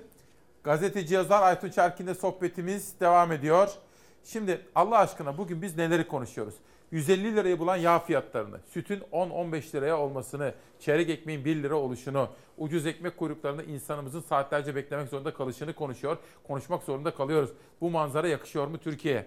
Erken saatlerde Candaş Tolga Işık'ın konu olan Kemal Kılıçdaroğlu'nun asgari ücret konusundaki sözlerini de hatırlatmıştım. Asgari ücret ne olmalı? Mesela Kılıçdaroğlu diyor ki Aytunç 5200 o diskin önerisiydi. 384. 384 Dolar. doların karşılığı ne olmalı? Valla e, bana kalsa 10 bin olmalı. 12 bin olmalı. Yani o kaynakları hazırlayacaksın, kurulacaksın. Üretim ekonomisine geçiyoruz ya, yatırım, istihdam falan yapıyoruz ya.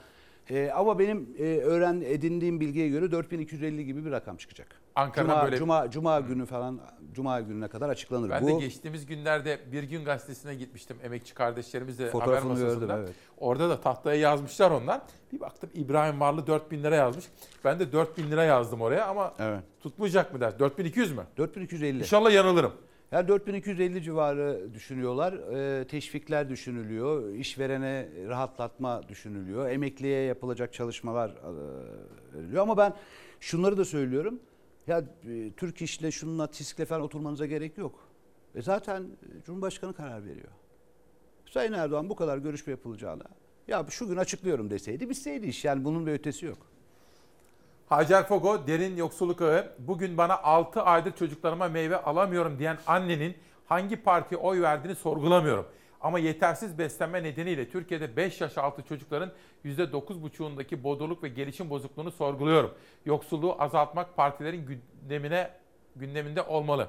Şimdi Aytunç sen hükümeti e, başta terör örgütleriyle olmak üzere FETÖ'dür, PKK'dır onlarla mücadelesine destekliyorsun. Hükümeti Hem- değil.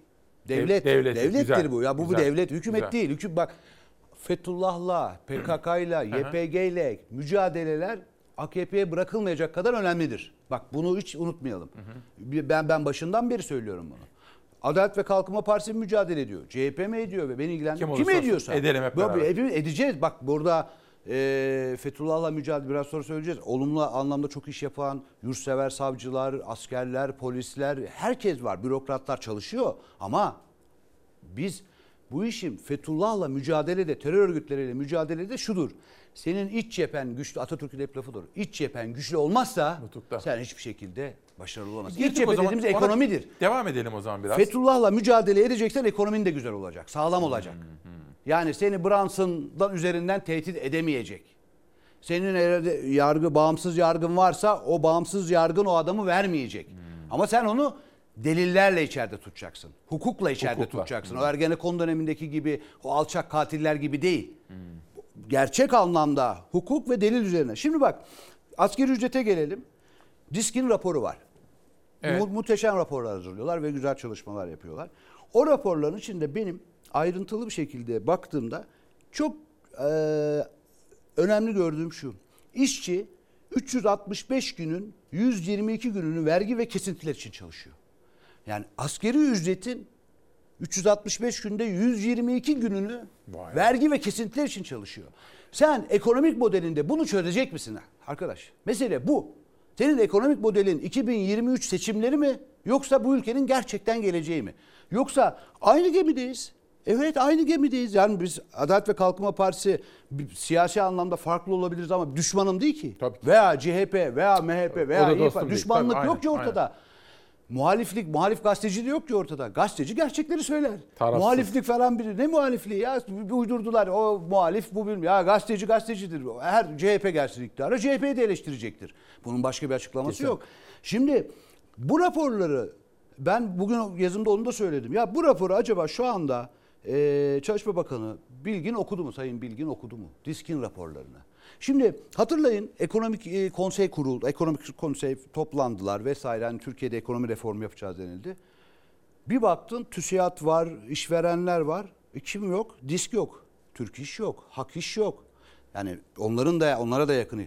E sen emekçinin olmadığı, işçinin olmadığı, köylünün olmadığı bir ekonomik e, reform yapamazsın. Olmaz. Onlarla olacaksın sen. Mustafa Kemal Atatürk 1931'de 3 ay yurt gezisine çıkıyor. Buhran, büyük buhran var. 1929 büyük buhranı var.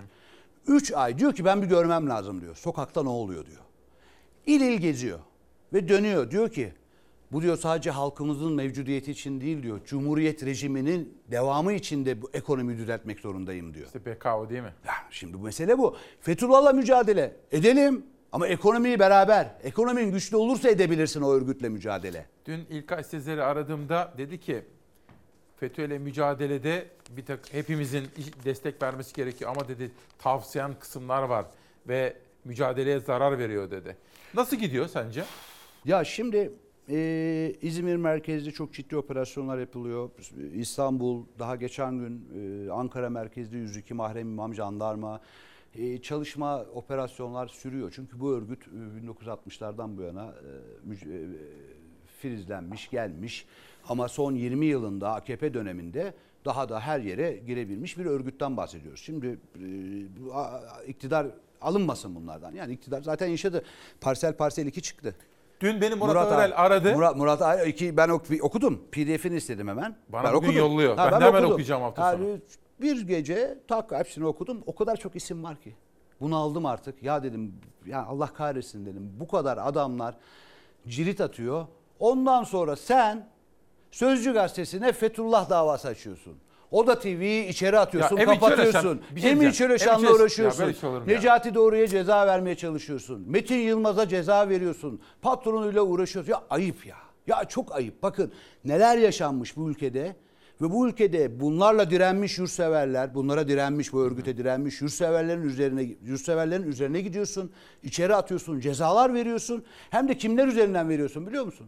Sultanbeyli'de yerel bir gazetenin sahibinin üzerinden bilir kişi yaptırıyorsun. Adam mizampajın ne olduğunu bilmiyor. Bana diyor ki Zaman Gazetesi'nin mizampajı ile Sözcü'nün mizampajı aynı. Ya bir bak bakalım mizampaj ne? O futbol topunu görse hani bomba diye götürür derdik ya eskiden çocukken falan. Adam gazeteciliği bilmiyor, bilir kişiye tayin etmişler 2017'de. Ya düşün geldiğimiz noktaya bakar mısın? Ha ahbap çavuş ilişkileri Fethullah'la mücadeledeki en büyük sıkıntılardan biri bu. Şimdi yargıda beraat etti değil mi? Damat. Şaşırmasına Berat Albayrak değil Ekrem Yeter. Bu da başka bir damat. Bülent Arınç'ın. Bülent Bey de zaten her yerde damadını savundu. Allah aşkına soruyorum. Beraat Buradan- etti geçen hafta. Etti etti bitti. Evet. Ben buradan e, bağımsız yargının verdiği karara bir şey demiyorum. Ama bir de şuraya bakıyorum. Bülent Arınç hep böyle yapar. Kalbini tutar, vicdan der. Gözleri dolar anlatırken falan. İsmail Küçükkaya 728 kez örgütün baş yüceler denilen yapısıyla görüşse ne olurdu? Baş yüceler. Baş yüceler. Konseyden bahsediyorum. En tepe öyle mi? En tepe. 728 küsür falan. Ben söylemiyorum bunu. İçerideydi. Rapor söylüyor. Bunu devletin mahkemesi söylüyor. Fethullah Gülen 2014'te dedi ki Bankasya'ya paralarınızı yatırın.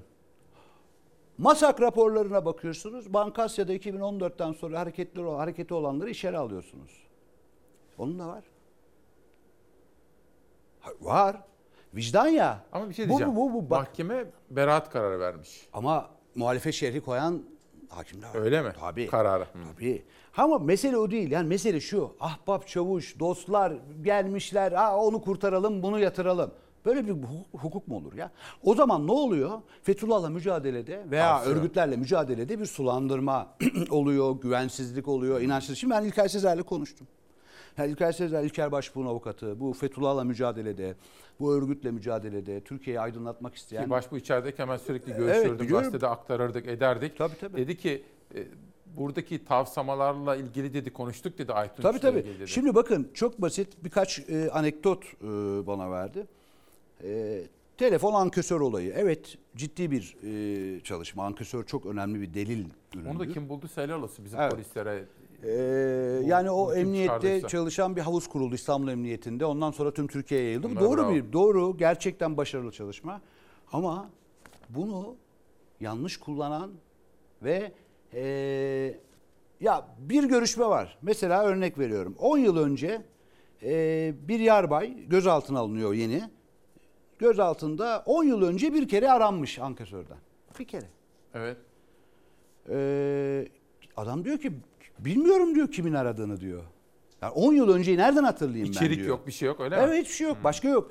Ve bir de yan unsurlar bakın sadece ankesör falan değildir bu işin meselesi. Baylok olacak, bankasya hesabın olacak, ilişkiler ağın olacak. Hepsi bir bütün. Yani sonuçta hukuk. Belki delil. FETÖ'ye gitmiş gelmiş olacaksın. Ha, ya bir şey Pen- olacak. Pensilvanya. Gittiler ya gitti. Hepsi gitti zaten. Birçoğu da gitmiş zaten. Görüyoruz. Gidenler gelenlere bir şey olmuyor. Gitmeyenlere bir şey oluyor ayrıca.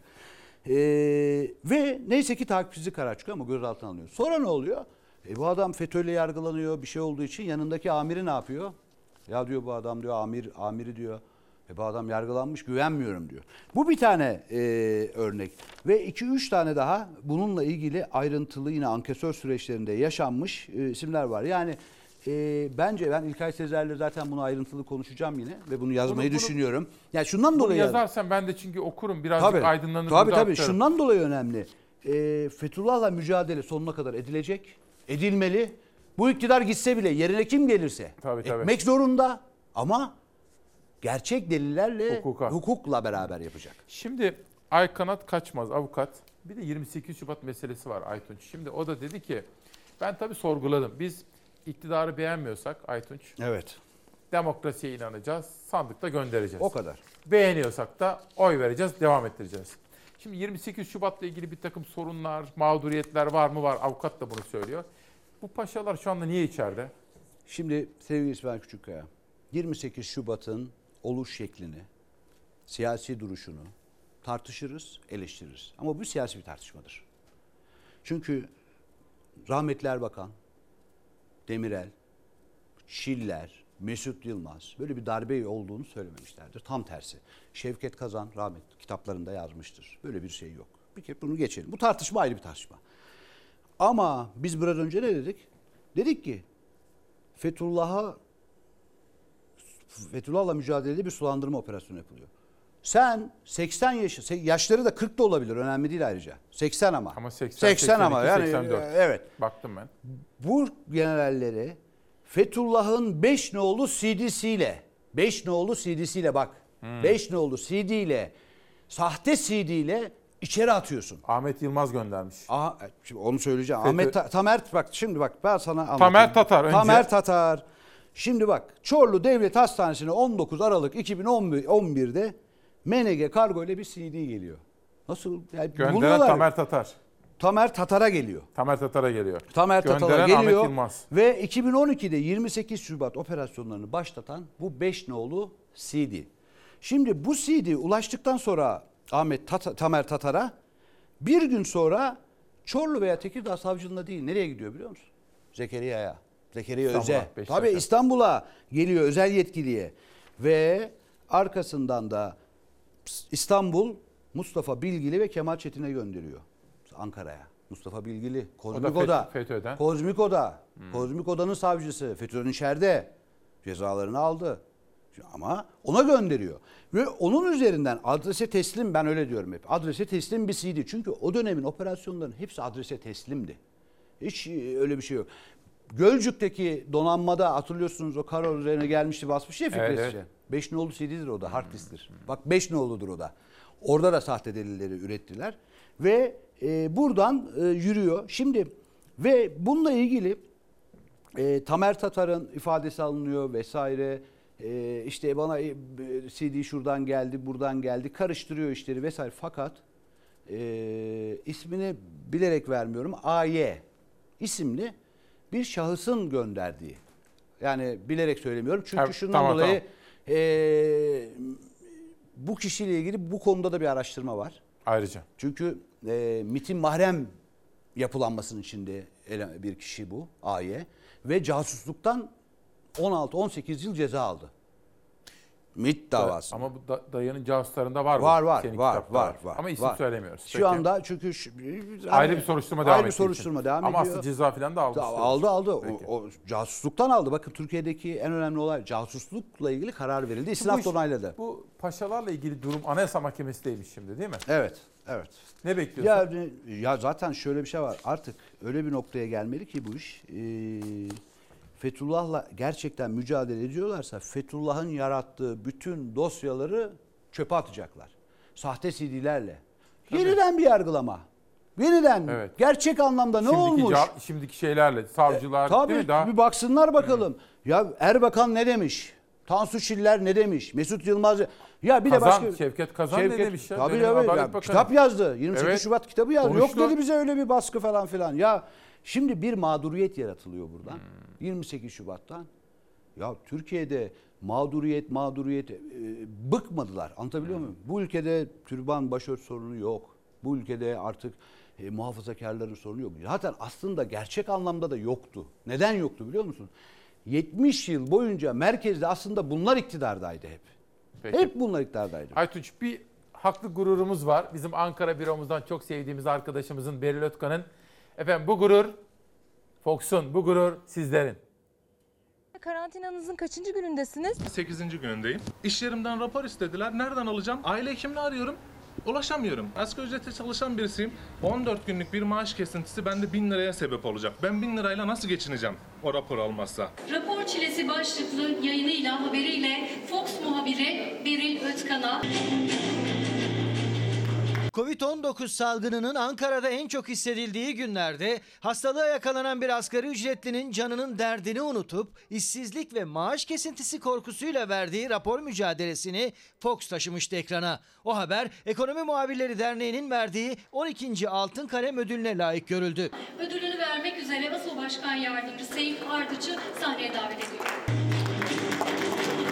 Ekonomi Muhabirleri Derneği geleneksel altın kalem ödüllerini dağıttı. Ödülü veren ekonominin nabzını tutan haberciler olunca gecede en çok konuşulan da gazetecilik mesleğinde de artan işsizlik oldu. İşsizlik noktasında artarak devam eden bir sürece girdik. Bu iş nereye gidiyor? Ne olacak? Ne yapacağız? Zaten bir sansür konusu var ama otosansür başladı. Ama şu haberi yaparsak eyvah işimizi kaybedebilir miyiz kaygıları başladı. Sansür kaygısı taşımadan haber yapan Fox Haber'de ise muhabir Beril Ötkan ve kameraman Berkcan Tuğ, Covid-19 nedeniyle karantinadaki bir asgari ücretlinin Cumhurbaşkanlığına kadar aramasına rağmen alamadığı raporun hikayesini anlatmıştı. Evden çıkmayın. Evden çıkmadan ben bu raporu nasıl alacağım peki? İş yerim bana dese ki gelmedin sebepsiz 8 gündür yoksun dese. Beni işten çıkartmaya haklı gerekçesi olsa ben ne diyeceğim iş yerime? Fox Haber muhabiri Beril Ötkan, 2020 yılı en iyi televizyon ekonomi haberinde Altın Kalem ödülünü alırken Covid-19'dan hayatını kaybeden duayen gazeteci Metin Türk Yılmaz'ın adını yaşatmak için verilen özel ödülü ise Sözcü gazetesinden Ege Cansen aldı. Kendisini tebrik ediyoruz ve gurur duyuyoruz kendisiyle. Aytunç da daha uzun bir röportaj da yapmalıyız. Demek ki onu anlıyoruz. Bu arada sabah söylemiştim. Sebahat Aktaş rahmetli oldu. Hafta sonu İzmir'deydim. İstanbul Emniyet Müdürü'ne de buradan sabır dileklerinde bulunmak istiyorum. Aytunç çok teşekkür ediyorum. Ben teşekkür Son ederim. olarak ne söylemek istersin? Evet ben son olarak şunu söylüyorum. 5 Mayıs 2020'de İyi Parti İzmir Milletvekili Aytun Çıray soru önergesi verdi. Berat Albayrak'ın yanıtlaması e, istemiyle ve dedi ki neden Türk mahkemeleri yetkili değil Londra yetkili bu hazine garantili geçişlerde kamu ortaklığı özel işbirliği ortaklığında ve bununla ilgili yanıt verilmedi.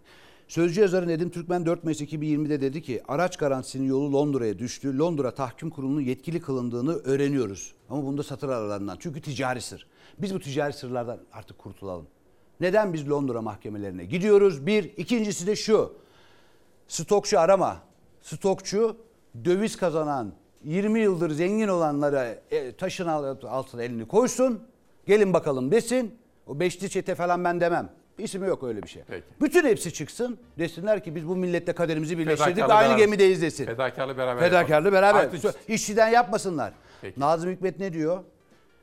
Ve elbette ki sevgilim elbette dolaşacaktır elini kolunu sallaya sallaya. Dolaşacaktır en şanlı elbisesiyle, işçi tulumuyla bu güzelim memlekette hürriyet. Askeri ücret komisyonu işçiler bekliyor. Çok teşekkür ediyorum. Şu kitapları da bir tanıtayım izin verirseniz. Dilan Erkmen, stajyer bir avukatımızın yazmış olduğu bu kitap bizimle. Burcu Alşan derinde saklı diyor efendim. Yeni çıkan kitabını yollamış.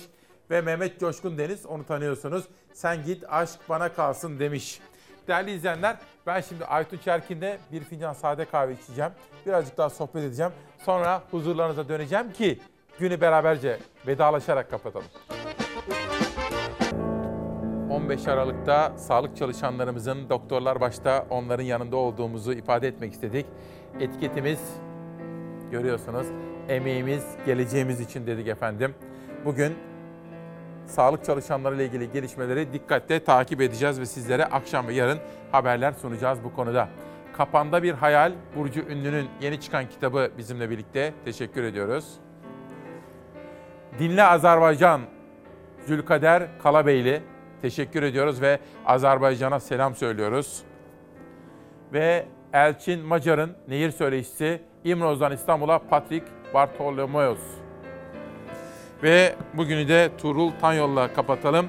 Hemen bizden sonra da Çağla Şikel'e bağlanacağız. Kabuk, kabuk kendini soyacak bir el arar.